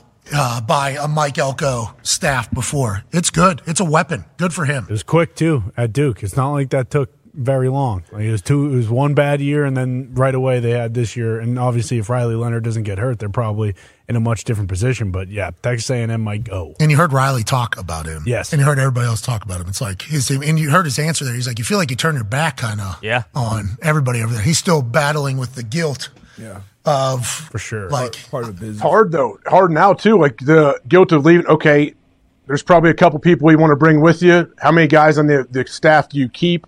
I know they've already announced some different guys on the- the A and M staff that won't be coming back. Like that's a tough process. Not only do you have to figure out who's available, who you can hire, but that's the great thing about A and M, and that people don't talk about much. When you have money to hire your assistants. That's the biggest thing. A lot of coaches go back and try to renegotiate contracts where they add like an extra million that they can spread out to their coaching staff. Like that's a big deal, man. You got to be able to pay the best assistants. allegedly it's why Rich Rod ended up leaving West Virginia. Allegedly, why he went to Michigan is because he couldn't get any money to pay staff, like his staff. He couldn't get any more money to pay his staff at all, let alone recruiting money and everything like that at that time in West Virginia.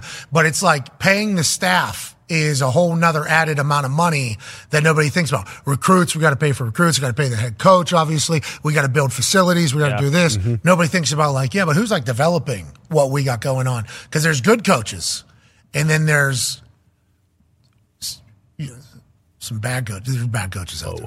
Oh, There's plenty of plenty of them. Yeah, there's bad coaches. I think they had 11 million, I believe, is from the sheet that was released to the public is how much he has in a pool for assistant coaches. pretty good amount of money. Yeah, for sure. What's like What's the that structure? compared to other big schools? Yeah, I don't know. And I, I assume he could probably get more if he needed it to. Yeah.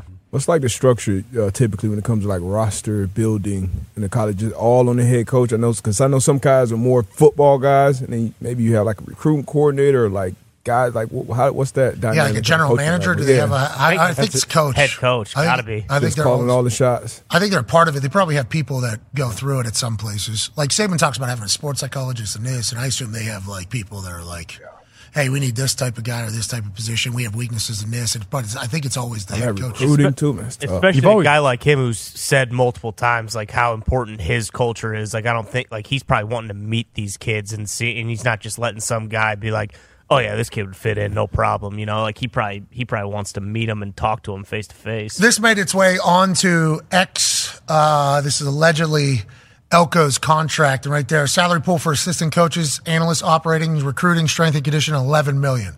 Is that per year or for the entire thing? Hmm. Who knows? Uh, excited to see how he divvies that out and who he ends up getting. And he said, "Got to be the right fit for here." You know, all the people got to be the right fit for here. I'm excited to see what he thinks. Me too. Texas A&M goes. It'd be sick. I like. I trust Did you, Elko. did you see that firing clause? No. It's only 75% now. They're not doing the full 100% like they did on the last one. Oh, you're talking about they, they Yeah. negotiated another 25. percent I think it's the same agent. I think they negotiated. Uh, really? I think. I think. Nice. What if he wants to bring Jimbo back to BSD coordinator? He's an offensive guy, isn't he? Yeah. Well, Elko's a D coordinator. Jimbo? Yeah. Wow, is he calling the defense? I don't. I don't know if Elko won't be. Santucci was doing it for him over there. Oh, yeah. Duke, Pittsburgh kid. Right. That's why I remembered him. He was the one I thought of actually. Whenever I was like, "Go ahead and say you're bringing Santucci in the SEC. Good for this. Yeah. Good for this kid out of Pittsburgh. He's like, "Ah, we got to make sure we got the right fit in there." I think they wanted the interim coach too. You know what? Uh, I think some of the Some players. of the players, yeah. We're Definitely liked him. Elijah Robinson. He was the assistant head coach and D line coach. Who was the uh, coach at Wisconsin before Fickle went in there? Former uh, Jim Leonard. Jim Yeah. Leonard. Oh, yeah. Remember, there was a Ooh. full, It was a Oh, yeah. huge thing. Keep Yeah. him around. We Yeah. want Jim to stay. He's one of us. Yeah. He's as good here. And he said he would keep him, right? But then Jim Leonard was like, I, I'm not. I don't want to stay on. Stayed in the Big Ten, right? Jim Leonard? I don't know. Where'd he go? I, didn't think he stayed with. I just remember I thought he was once- not coaching. He's not? I don't know. I haven't seen him pop up. But I know that when they hired Luke Fickle, though, it felt like all those we need Jim Leonard stick around kind of did get a little quieter. You know, it's like oh, Fickle, pretty good coach. Yep. he's awesome. And then Leonard didn't chose not to stick around there. But Yeah, that's always Illinois. Yeah, Illinois. Okay. That's like, a, that's like a two month process there where there's a lot of hurt feelings. oh yeah. But if you win games, guess who cares? Nobody. Mm-hmm. Well, and Mm-hmm. I'm pretty sure Jim Leonard turned down the Packers DC job. Like they were What? Trying, they were trying to get him to to come do it. and I- wow. I, don't think he wanted to. And then, you know, He they should go to hired. But he was he was Barry. coaching in the NFL before the Yeah. Wisconsin, right? Yeah. Bills or Ravens or something. Sounds like you know. Why don't you just say it? Yeah. well, I, I mean, I remember playing against him. He was a hell of a player. Great. He was awesome. Heady. Great player. Yeah, use that thing. Yeah, it's like what all undersized white guys. Boom. Just do that. There's no reason for Yeah, it. have to. Yeah, you're not even. There's no reason. well, you're not even Expensive- using it. Expensive piece of equipment. Yeah.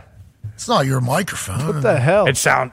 It's not- It, it made the sound. That that was the perfect sound. Do it on the corner of that table. wrong, wrong, wrong. And wrong. we just got. Speaking of wrong, Jim Leonard never coached the NFL. He didn't coach. No, oh never no. Never coached the NFL. Maybe you hit your head off too many microphones. Hey, Q. Maybe. This is perfect. Let's cover some things we haven't covered today. Aaron Rodgers is thrown on the practice field today. Whoa. They opened his 21 day window in which they have to make a decision on whether he's going to be activated to the roster or if he's going to be put back on IR for the rest of the season in the next three weeks. If you remember, it was his left Achilles, right? That was torn. So whenever he's throwing here, see, he gets a little one legged. Yeah. He's going up onto one leg. He's spinning it a little bit. Obviously, big guy in the jacket gets in the way, gets out of the way, throwing it hard. This is probably the day of the week in which he throws. He has a workout routine. They open his practice ability. Obviously, the world goes crazy. They see him on the field spinning it, especially going up onto one. Whoa! Going up onto Okay. one foot with a little two step there, a little explosion there. Is this guy about to do it, AJ? What do you know that we don't? I don't know much, but uh, he did say yesterday he's excited to get back on the practice field. So there he is. He's excited. He's excited. Here's the first video that made its way I onto see the him internet. go up on his toe. I need to see him go up on that left toe. He's up on one foot, dude, when he's throwing on purpose. This is clearly on purpose, right? Boom, there. Let me lift my leg up. Let me showcase that I can go on one foot here. Is he wearing those super shoes? I'm sure he is. Kind of looks like with some studs in the bottom of them. Yeah, make them cleats. Yep. Yeah. Should. Make them cleats. You know, Tyreek has those Travis Scott's with cleats on the bottom. So cool. Have you seen those? Yes. Those things turn sideways. I was watching Hard Knocks because I looked at the shoe. I'm like, those are really cool. Are those built to be like running or whatever? He's faster than everybody on the field wearing Mm-hmm. Travis Scott cleats. It's phenomenal. Those things were sideways at one point. He's just running right by somebody. Absurd. Those cleats, if they. Cheat code. He is. He's a cheat code. It's ridiculous. So is Aaron. This guy comes. Yeah, I mean, Who, who, Everybody. who did the Jets have this weekend? 'Cause Just seeing, just Yeah, seeing Aaron on take that him. other field, that, No that ACL. practice field, that gives you, Falcons. you know, your guys they're coming back. Three point dogs to the Falcons at home. Oh, already. Well, Falcons are hot right now too. They're in head, they're in the lead in the NFC South. Just a few weeks ago, they were calling for Artie's head Mm. in LA Athens. They're currently in the lead. They got the Falcons, then they got the Texans, then they got the Dolphins, then they got the Commanders, Yikes. Browns, Patriots. Okay. So if they're in it at the end, that last game, Aaron might come back in. Oh, that would be. Do you imagine? They're eight and eight, maybe. That's January seventh to be determined. Uh, The Browns game the week before, not one you want to. I mean, the Browns defense, not necessarily. Unless Sure. Miles is out. They got the Commanders, though, December 24th, right before Christmas. Ooh. But if they if the Jets lose this next game, they still have hope. Can they lose two games, the next two, and still have hope to? I, I don't think so. No, nine is that number. Yeah, with the AFC, with where everybody is, I don't think they can lose a couple straight here. They're going to have to get going. Uh, Come on, Tim. Falcons, Texans, Dolphins, next three. Have to win two of those. Yeah, if they if they win Falcons and Texans, maybe he does come back for that third one. Well, if he doesn't, let's say Commanders on Christmas Eve. That's what Rap Sheet said he was aiming for, allegedly. Rap Sheet said he was aiming for that? Yeah. Okay. He doesn't know. sure Aaron agrees with that. Yeah. okay. All of our responses. Okay. Okay. But he also did not tell us yesterday he's going to be back on the practice field, literally. And will, behold. Less than 24 hours later. That would've so been- what do we know? Fucking nothing. We don't know a damn. That guy knows, though. Yes, he does. He said yesterday. No, I just know he said yesterday. Can't wait to get on the practice field tomorrow. Jason Kelsey was chit chatting on a local radio show in Philadelphia about what happened with the defensive line, Jordan Phillips, and we obviously saw a couple great plays there by Jason Kelsey. He was talking about, uh, you know, maybe a little dirty play happening in the Eagles Bills game. Whoa. What the heck was going on with Jordan Phillips, their D tackle, going after Cam Jurgens? I mean, like Yeah, going no. full speed, not backing off, just trying to crush him. What's the deal with that? Well, you know, I, I think um, the one play was a quarterback sneak, and uh, you know, I think teams are really, you know, trying to stop that play. They talk about it all week. I'm sure they label it as some type of like level of toughness to stop the play. Mm-hmm. Um, I thought it was bullshit at the time. I really did, and I I said so to the official on the field. I said, "Listen, I've been running that play a long a lot of years. Um, I have seen people jump off sides. He made zero effort to stop after Yeah. he jumped off sides. Absolutely. he purposely he purposely tried to hurt Cam Jurgens. He and did. Oh. I thought it, I thought it should have been a personal foul, and I think he should be fined for that play. Now I'm not going to comment on the rest of the game. There were things happening with the fans. I don't know what happened that got him that fired up, but I thought that play in particular was absolutely a disgrace that the NFL should not allow. I really Yeah. do, and I'm not. I don't know Jordan Phillips. He might be the best guy in the world, um, but that, in my opinion, the NFL needs to do something about because that shouldn't be allowed in this game. Yep. At this level, I thought the and I thought the officials did not do a good job of officiating that play. I agree. I really didn't. That was I a think that, travesty. that was so clearly Travis not Tucker, a Travis. offside. That John. That was a personal foul, Yeah. and it should have been stipulated right from that moment. And because they didn't call that, you saw things happen throughout the rest of the game. Okay, so setting the tone is what Jason Kelsey's talking about. Here's the play that he is referring to. It was a brotherly shove where Jordan Phillips jumped offside and continued to run his feet all the way back, and the ball was clearly not snapped. AQ Shipley, uh, we'll go to you now, obviously, because you're a man who appreciates the trench warfare. Vita Vea is the man for the Tampa Bay Buccaneers who defeated the brotherly shove earlier this season. What Kelsey said there is there just like honor amongst the trenches, what you're supposed to do, what you're not supposed to do? Because he said that was like disrespectful to the NFL pretty much. That's hundred percent. He's hundred percent right. That's bullshit. I mean, you just can't let that happen. That's one of those plays where, yeah, you can jump off sides, but the minute you know, you know, as soon as you make contact, it's offsides. Like, just fucking shut it down. D butt, what are you thinking from the defense? side? Oh, okay. All right. Oh, I just saw a guy try to fucking snap his shoulder off. 15 yards past. Was the play still going? We, do, We don't know. Was the play still going? Hey, Yeah, that that play play was right still going. there, fourth and one, and Kelsey knows this. That was a, a tone setter. Look, we're going to send this tone. Sometimes you play certain quarterbacks, maybe banged up. Hey, we're going to hit them low or whatever. You're going to get a personal foul, and we're going to go over, go about the game. And this is, come on, man. Wasn't Kelsey? I love Jason. Didn't he, uh, didn't Colts and Philly have a joint practice where it was. What? I don't remember. Well, that. he got in a Yeah, fight? sorry. He I did. think Yeah, he- he's I- fiery. yeah, I think he is Zaire Franklin late. after- Hmm. 80 plus 65 plus 30s 170 184 fuck jordan phillips set the tone man they only fucking gave up 185 yards rushing Hey, it ain't work. Set a hell of a tone. Hey, when I Hey, say shit, it ain't work, set a hell of a it tone. worked. Set a hell of a tone. Good job, man. Crushed it. Jeez, AJ, Oh, Trenches. boy. what are your thoughts on that? Jason Kelsey is not th- normally going to say that type of thing either. By the way, no, that's very abnormal, I think, for Jason Kelsey and any offensive lineman to kind of say. So there must have been more throughout the game that was happening where he was like, "This guy, no, wait, hey, come on, like we're kind Oh, of this is the NFL type of thing." How do you feel about it, AJ? Yeah, I mean, I, I get there is like a it is a big fraternity in the NFL. Like you, people legit are not trying to hurt players. Like you're trying to you're trying to annihilate them, but you're not doing things late and cheap to hurt players. There is a, a respect thing. I get I get it. Games get fired. He just kept his legs going. I, yeah, I, I understand why Kelsey is upset 100. percent But also, if that's a D lineman on my squad, I'm not too upset with him. Like I'm thinking, all right, okay, bud. Now, but we, now we got to stand up and actually stop the run, though. Right? Now they know what we're, now they know what we're about. He did have two false starts on that last drive in regulation, so it could have worked. Maybe it did. Oh, got him a little bit Yeah, gun. he was jumpy, jumpy with that hand. Jordan Phillips fought a, fought a fan. Yeah, he was riled up. Got everybody fired up. You're not stopping that play anyway, so shit. Well, Vita Vea did. I saw Vita Vea in real life this weekend. That's hilarious. His calves, bro. Actual, I'd say they're eight pound bowling balls. You know, you go to like a bowling yeah. alley, Sure. Oh, yeah. and they have the different size balls and Yep. everything. I would say eight pound bowling balls are what each of his fucking calves are. It was, it was right in front of me. I'm little, I'm, ten yards away. I took photos. I'll send, a- I'll send a photo. I, I, it's kind of weird photos I took to be honest. I, I just why I didn't post them. Well, you never 'Cause I'm seen him before. zoomed in on this guy's fucking calf. I'm like, look at this thing's calves. And then you see it's, it, and I'm saying it. I Paul. I don't know. He he him. I Vita. he- he's three people wide. Oh yeah. He's three people wide, and his calves are literally the size of your quads.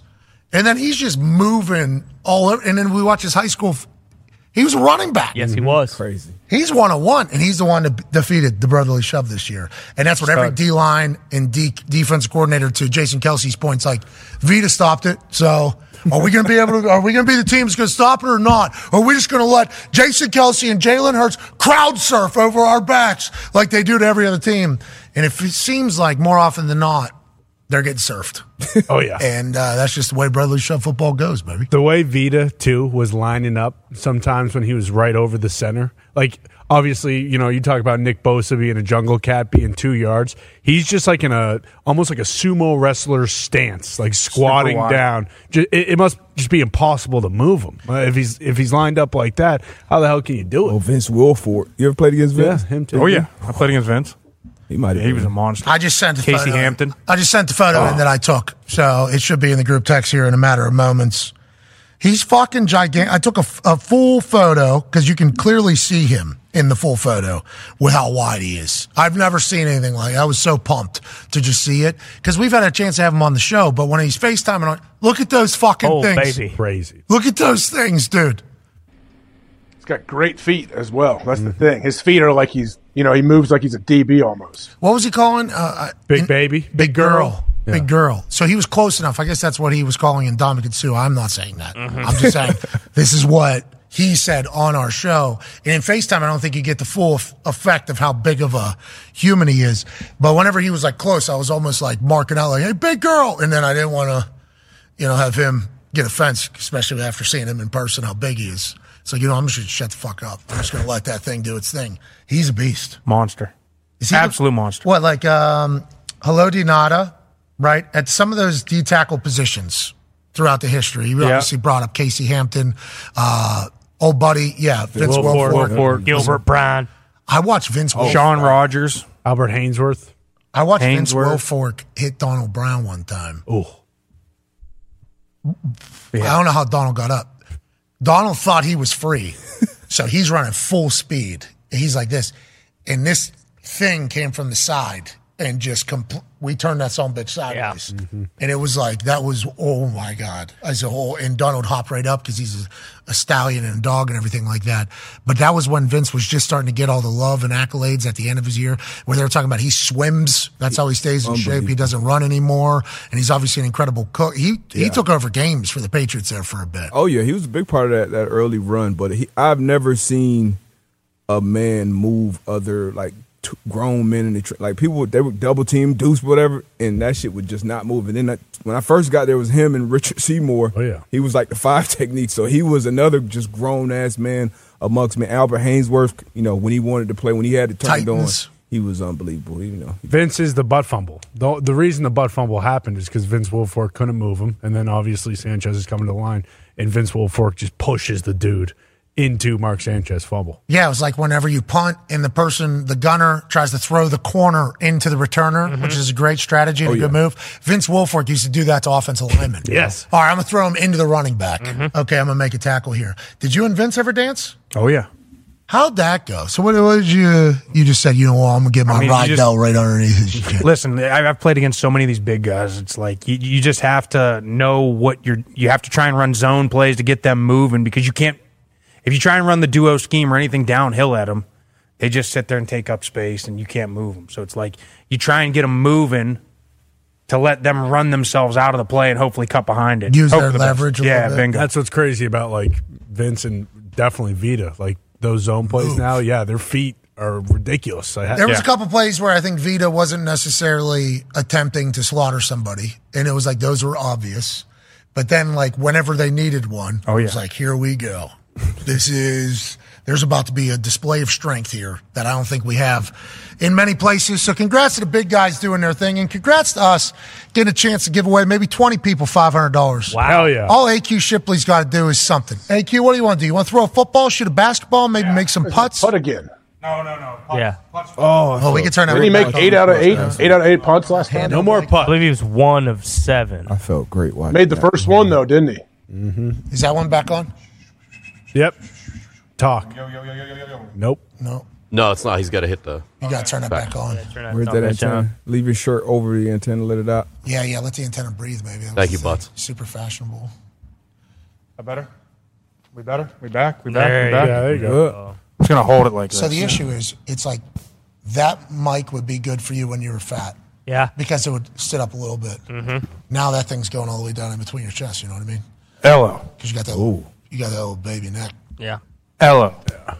So did you get all new clothes, AQ? Yeah, I threw. I literally donated six bags, six trash bags to Goodwill. This is GQ Shipley now, um, and what are you going to do? You're going to throw that football into that ball uh, hoop right over there. Into that hoop. Have you been practicing throwing the football around? Nope. In the Ferragamo. Okay. That was our Ferragamo. She's got a Louis belt on too right now. Wow. What happened to you, man? What happened? Ah, What do you Wow. mean? This, I'm, this, hap- this is from the playing days. I'm proud of you. I'm on the last hole though. You, you guys know how to add holes to belts? Oh yeah. Oh yeah. I'm gonna have to do that. I think. You know what the right move is? You get a nail. Get a nail. Just go right through it. Yeah. All right. that's Because the every move. once in a while you'll take scissors. You're like, I got it. I'll and, just a, and a phrase. and I'll jam this thing in there, and then you bend it all, and it gets terrible. Yep.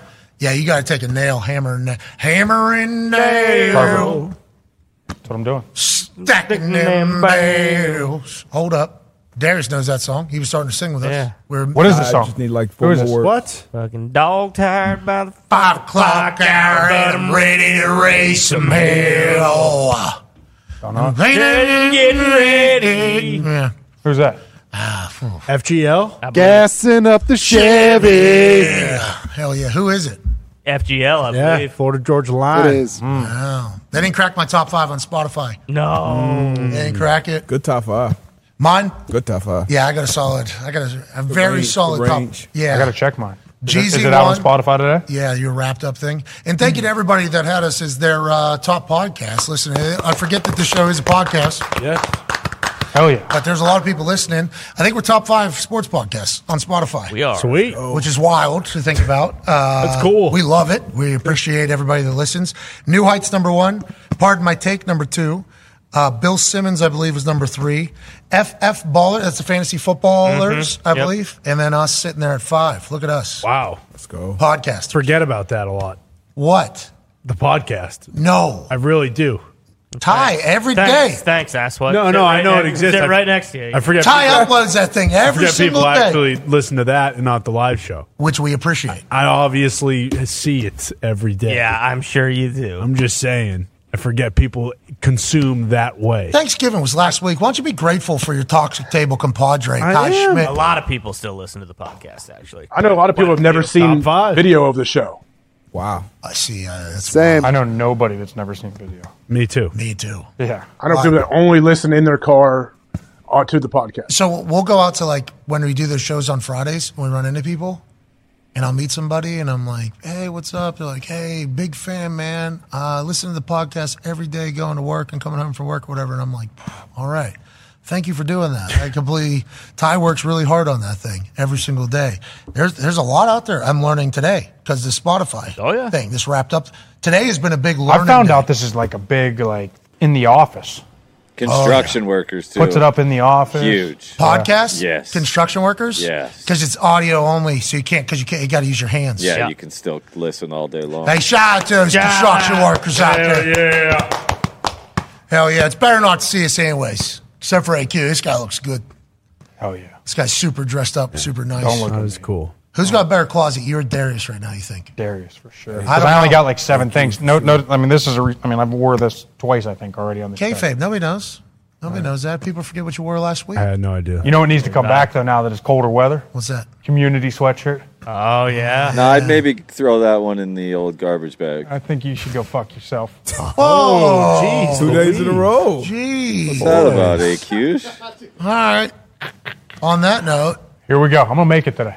if AQ, GQ can bury this football into that hoop right over there, 20 people, $500. Going into the holidays, it'll be a great little boost. Come on, AQ. AQ, do it for the people after a great in the trenches. For the Come on, community. AQ. For the community, eh, AQ. what I'm talking about, For everybody. Way to join in. AJ, anything you say to AQ before he takes his GQ shot here? I think he's going to bank this first, one. Let's go, AQ. So we're going bank, huh? Come on. 20 people, $500. Put it in the hole. Okay, here we go. Super Bowl champion. Oh man, that was, that was He was going for Right the on hoop, line. and then AJ Right on line. said bank. Mm-hmm. So he kind of got caught in the middle there. This one, he's going to be decisive, and it's going to fall. And when it falls, GQ Shipley, 20 people, $500. Top 10 college football program alum, Penn State Nittany Lion, Super Bowl champion, being a hero! Oh man, look good. This is right on. Right on. The line is good. Line is good. Today has become Primate Wednesday. Mm-hmm. We've been talking a lot about macaques and orangutans and chimpanzees. Yep. And any monkey that exists out there. The whole umbrella. Miss you, Harambe. Rest in peace to Harambe. Yeah, yeah. Our own vanilla gorilla here, a man who is as wide as he is tall, Mm-hmm. can bury a shot here, and 20 people can win $500.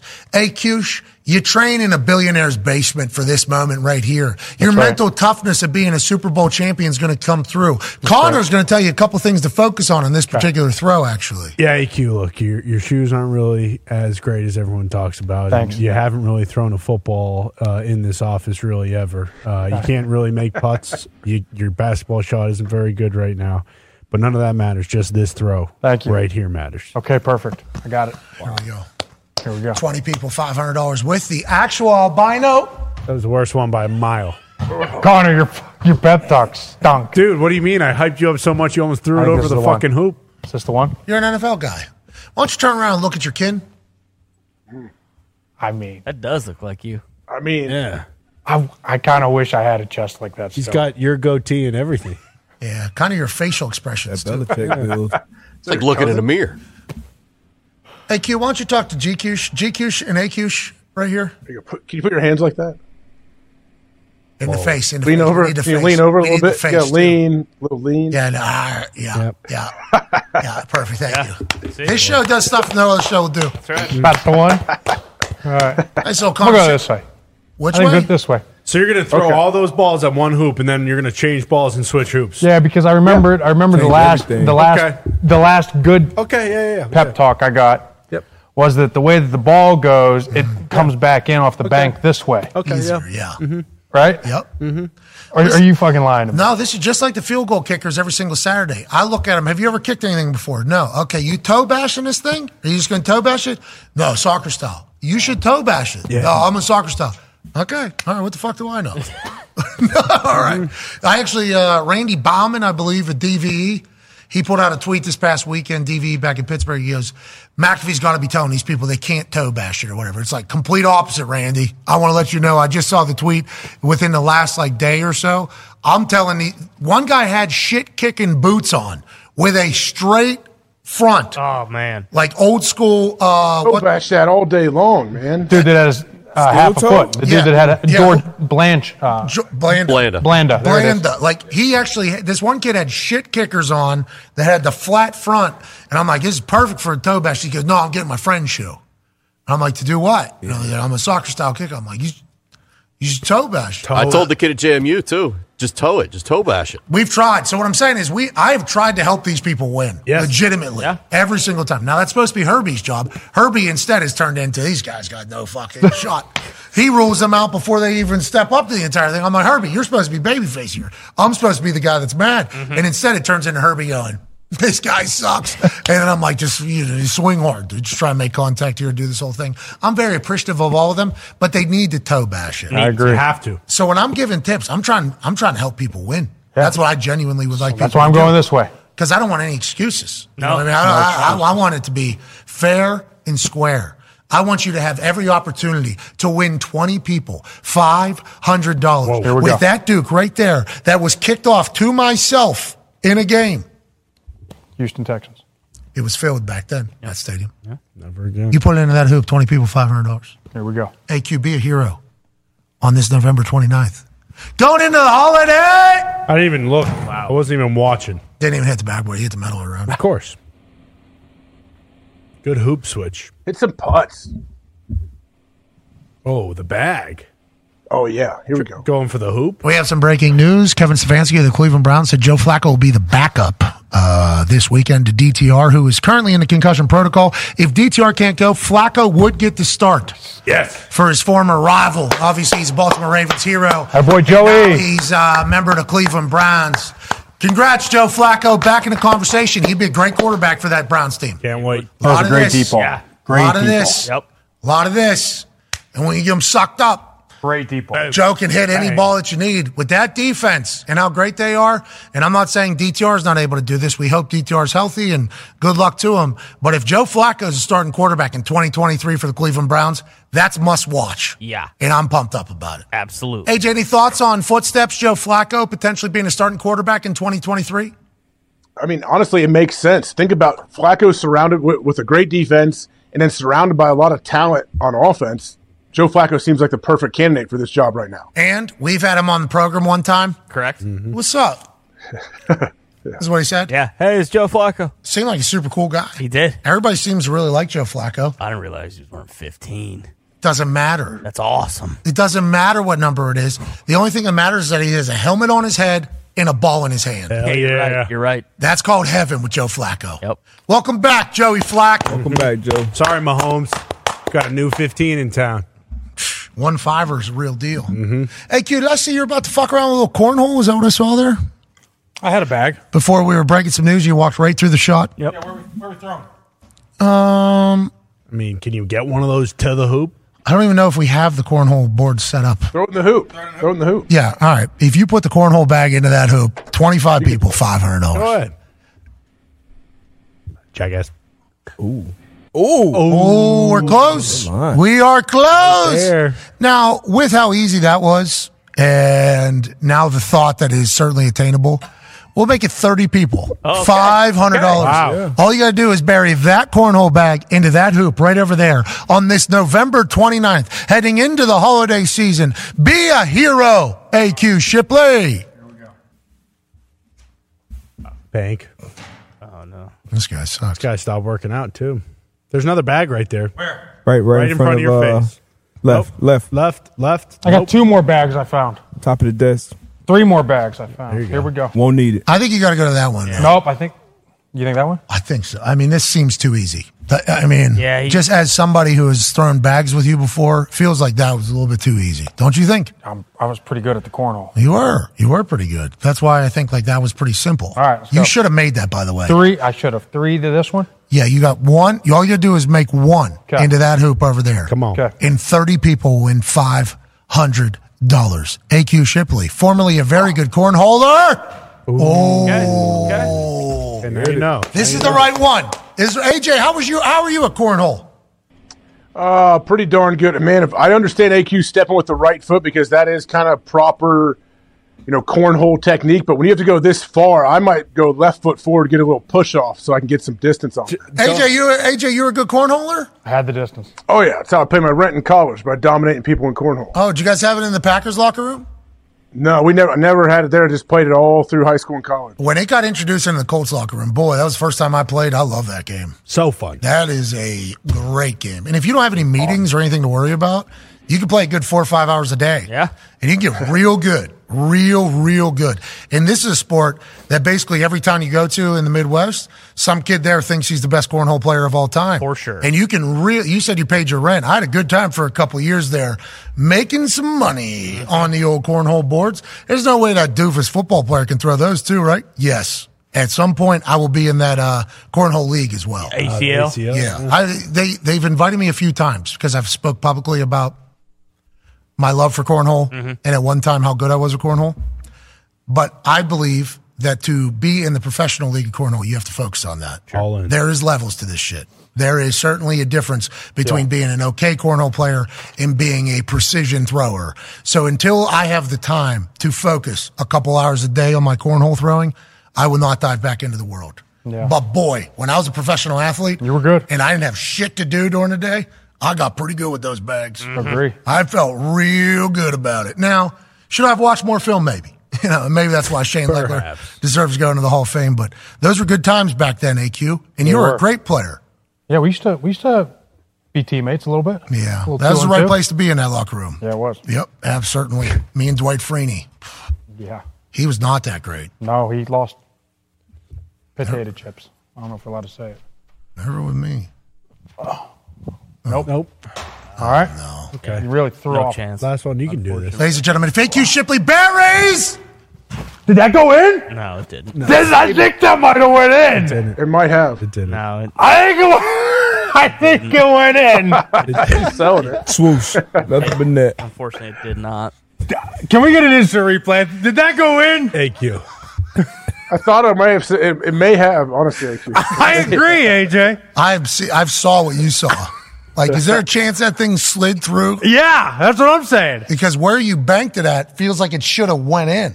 Yeah. Math says, science says that that one should have went in the hoop, but I think it went on the other side. Oh, not even close. You're just being foolish. Yeah. You're just being foolish. Yeah. Oh no. Oh no. No, that was a good one. All right. Not even close. That was an embarrassment. AJ really screwed you up because you stepped with the right again. Yeah. Yeah, you're I get it. You don't want to change it up right there, but it's a, that's a long throw. It's a long toss. All right, you done? Yeah, I'm done. What about the hoops? What about make the a hoops? putt? Make a putt. He, he can't. That won't fucking happen. What about the hoops? You want the dorsal fin? Came close. He did actually. Calibrate it. Calibrate it. We are Calibrate it. trying our best to have you be a winner. I'll putt. I'll putt too. Calibrate. That is Here it is. Not a good- Slow mo on your last attempt. Oh, we got promise. We got hope. Bank. Oh, it hit the it hit the. Yeah, no. No. It was further away than any. I maybe maybe your worst one yet. Have a good one, Frankie boy. Congrats on everything. Now, AQ, if you can bury that dorsal fin into that hoop over there, fifty people, five hundred dollars Oh, my on this God. glorious. Come on. Winter Wednesday, November 29th, 2023. Oh, my. You throw that ball well. Yeah, he, he's one of the You- best dorsal fin throwers on the planet. Yeah, that's going to be it for today. That's going to be it for today. What a day. For who? Everybody. You're right. Yes. You're right. Positivity. Oh, fuck. And that's I that. mean, Good toss though. Yeah. Oh. Come on! There's one more. There's one more right there. There's one more right there. Underneath. Right in front of you. Right in front. Ooh. Gotcha. Oh! Tough day. Yeah. Not a single thing was made. I know. Oh, you got a college football national championship football right there. Got a graveyard out here. Look like AQ's. Another one. Flat ball. That's tough. Tough one. Yep. Well, sorry about it, people. Oh. That's we just how it tried. goes. We tried. Throwing everything possible. Tried. This wasn't because of lack of effort, all right, guys? People are going to judge us for this. You know that. Mm-hmm. Dude Perfect would never. Well, well, we missed 100 shots today? Should we rewind the tape? Do it 87 more times? Let's get out of here. All right, we, we apologize for not being able to win anything for anybody anywhere. Speaking of winners, we got to announce all the winners from this past week. It's coming up here in the graphic as soon as we get out of here. Yep. There it is. There's one of them. We'll be back uh, tomorrow. Big time show. Week 13 kicks off. Let's Yeah. go. Let's go. Good game, too. Let's go. Cowboys Seahawks tomorrow. yes. Let's go. We're going to win for people tomorrow. Yeah. Mm-hmm. Let's go. This is a good thing. Chuck Pagano tomorrow, he's going to win. Yeah. Yeah. Oh, yeah. He's going to win for the people. Yeah. AQ, great work today on Interruptions. Great work. Work, Thank you. Q. Darius, great work this week, pal. You too. Thank you. Really great work. Toxic table, way to go today. Yeah. Uh, you, Pat. With that You elephant work, shirt Pat. on and the Hawkeyes. Oh, as Oh, yeah. we sit right now, Ty, what do you think the final score is? A little bit different than yesterday. Uh, I like the Hawks 12 7. Ooh. Whoa. 12 7. That's a much different game. Four field goals? That's right. You're going to be like Chicago Bears? Bingo. You know what? If this goes in, you're right. Okay. Oh, I guess 14 10. Okay. Good to know. 44 10. Thought we Oh, were going to steal one. I really tried to. Iowa, yeah, offensive explosion. AJ, great work today. Boys in the back, way to go. All right, for the holiday season, team on me, team on three. One, two, three. Team. Be a friend, tell a friend something nice that might change your life. Goodbye.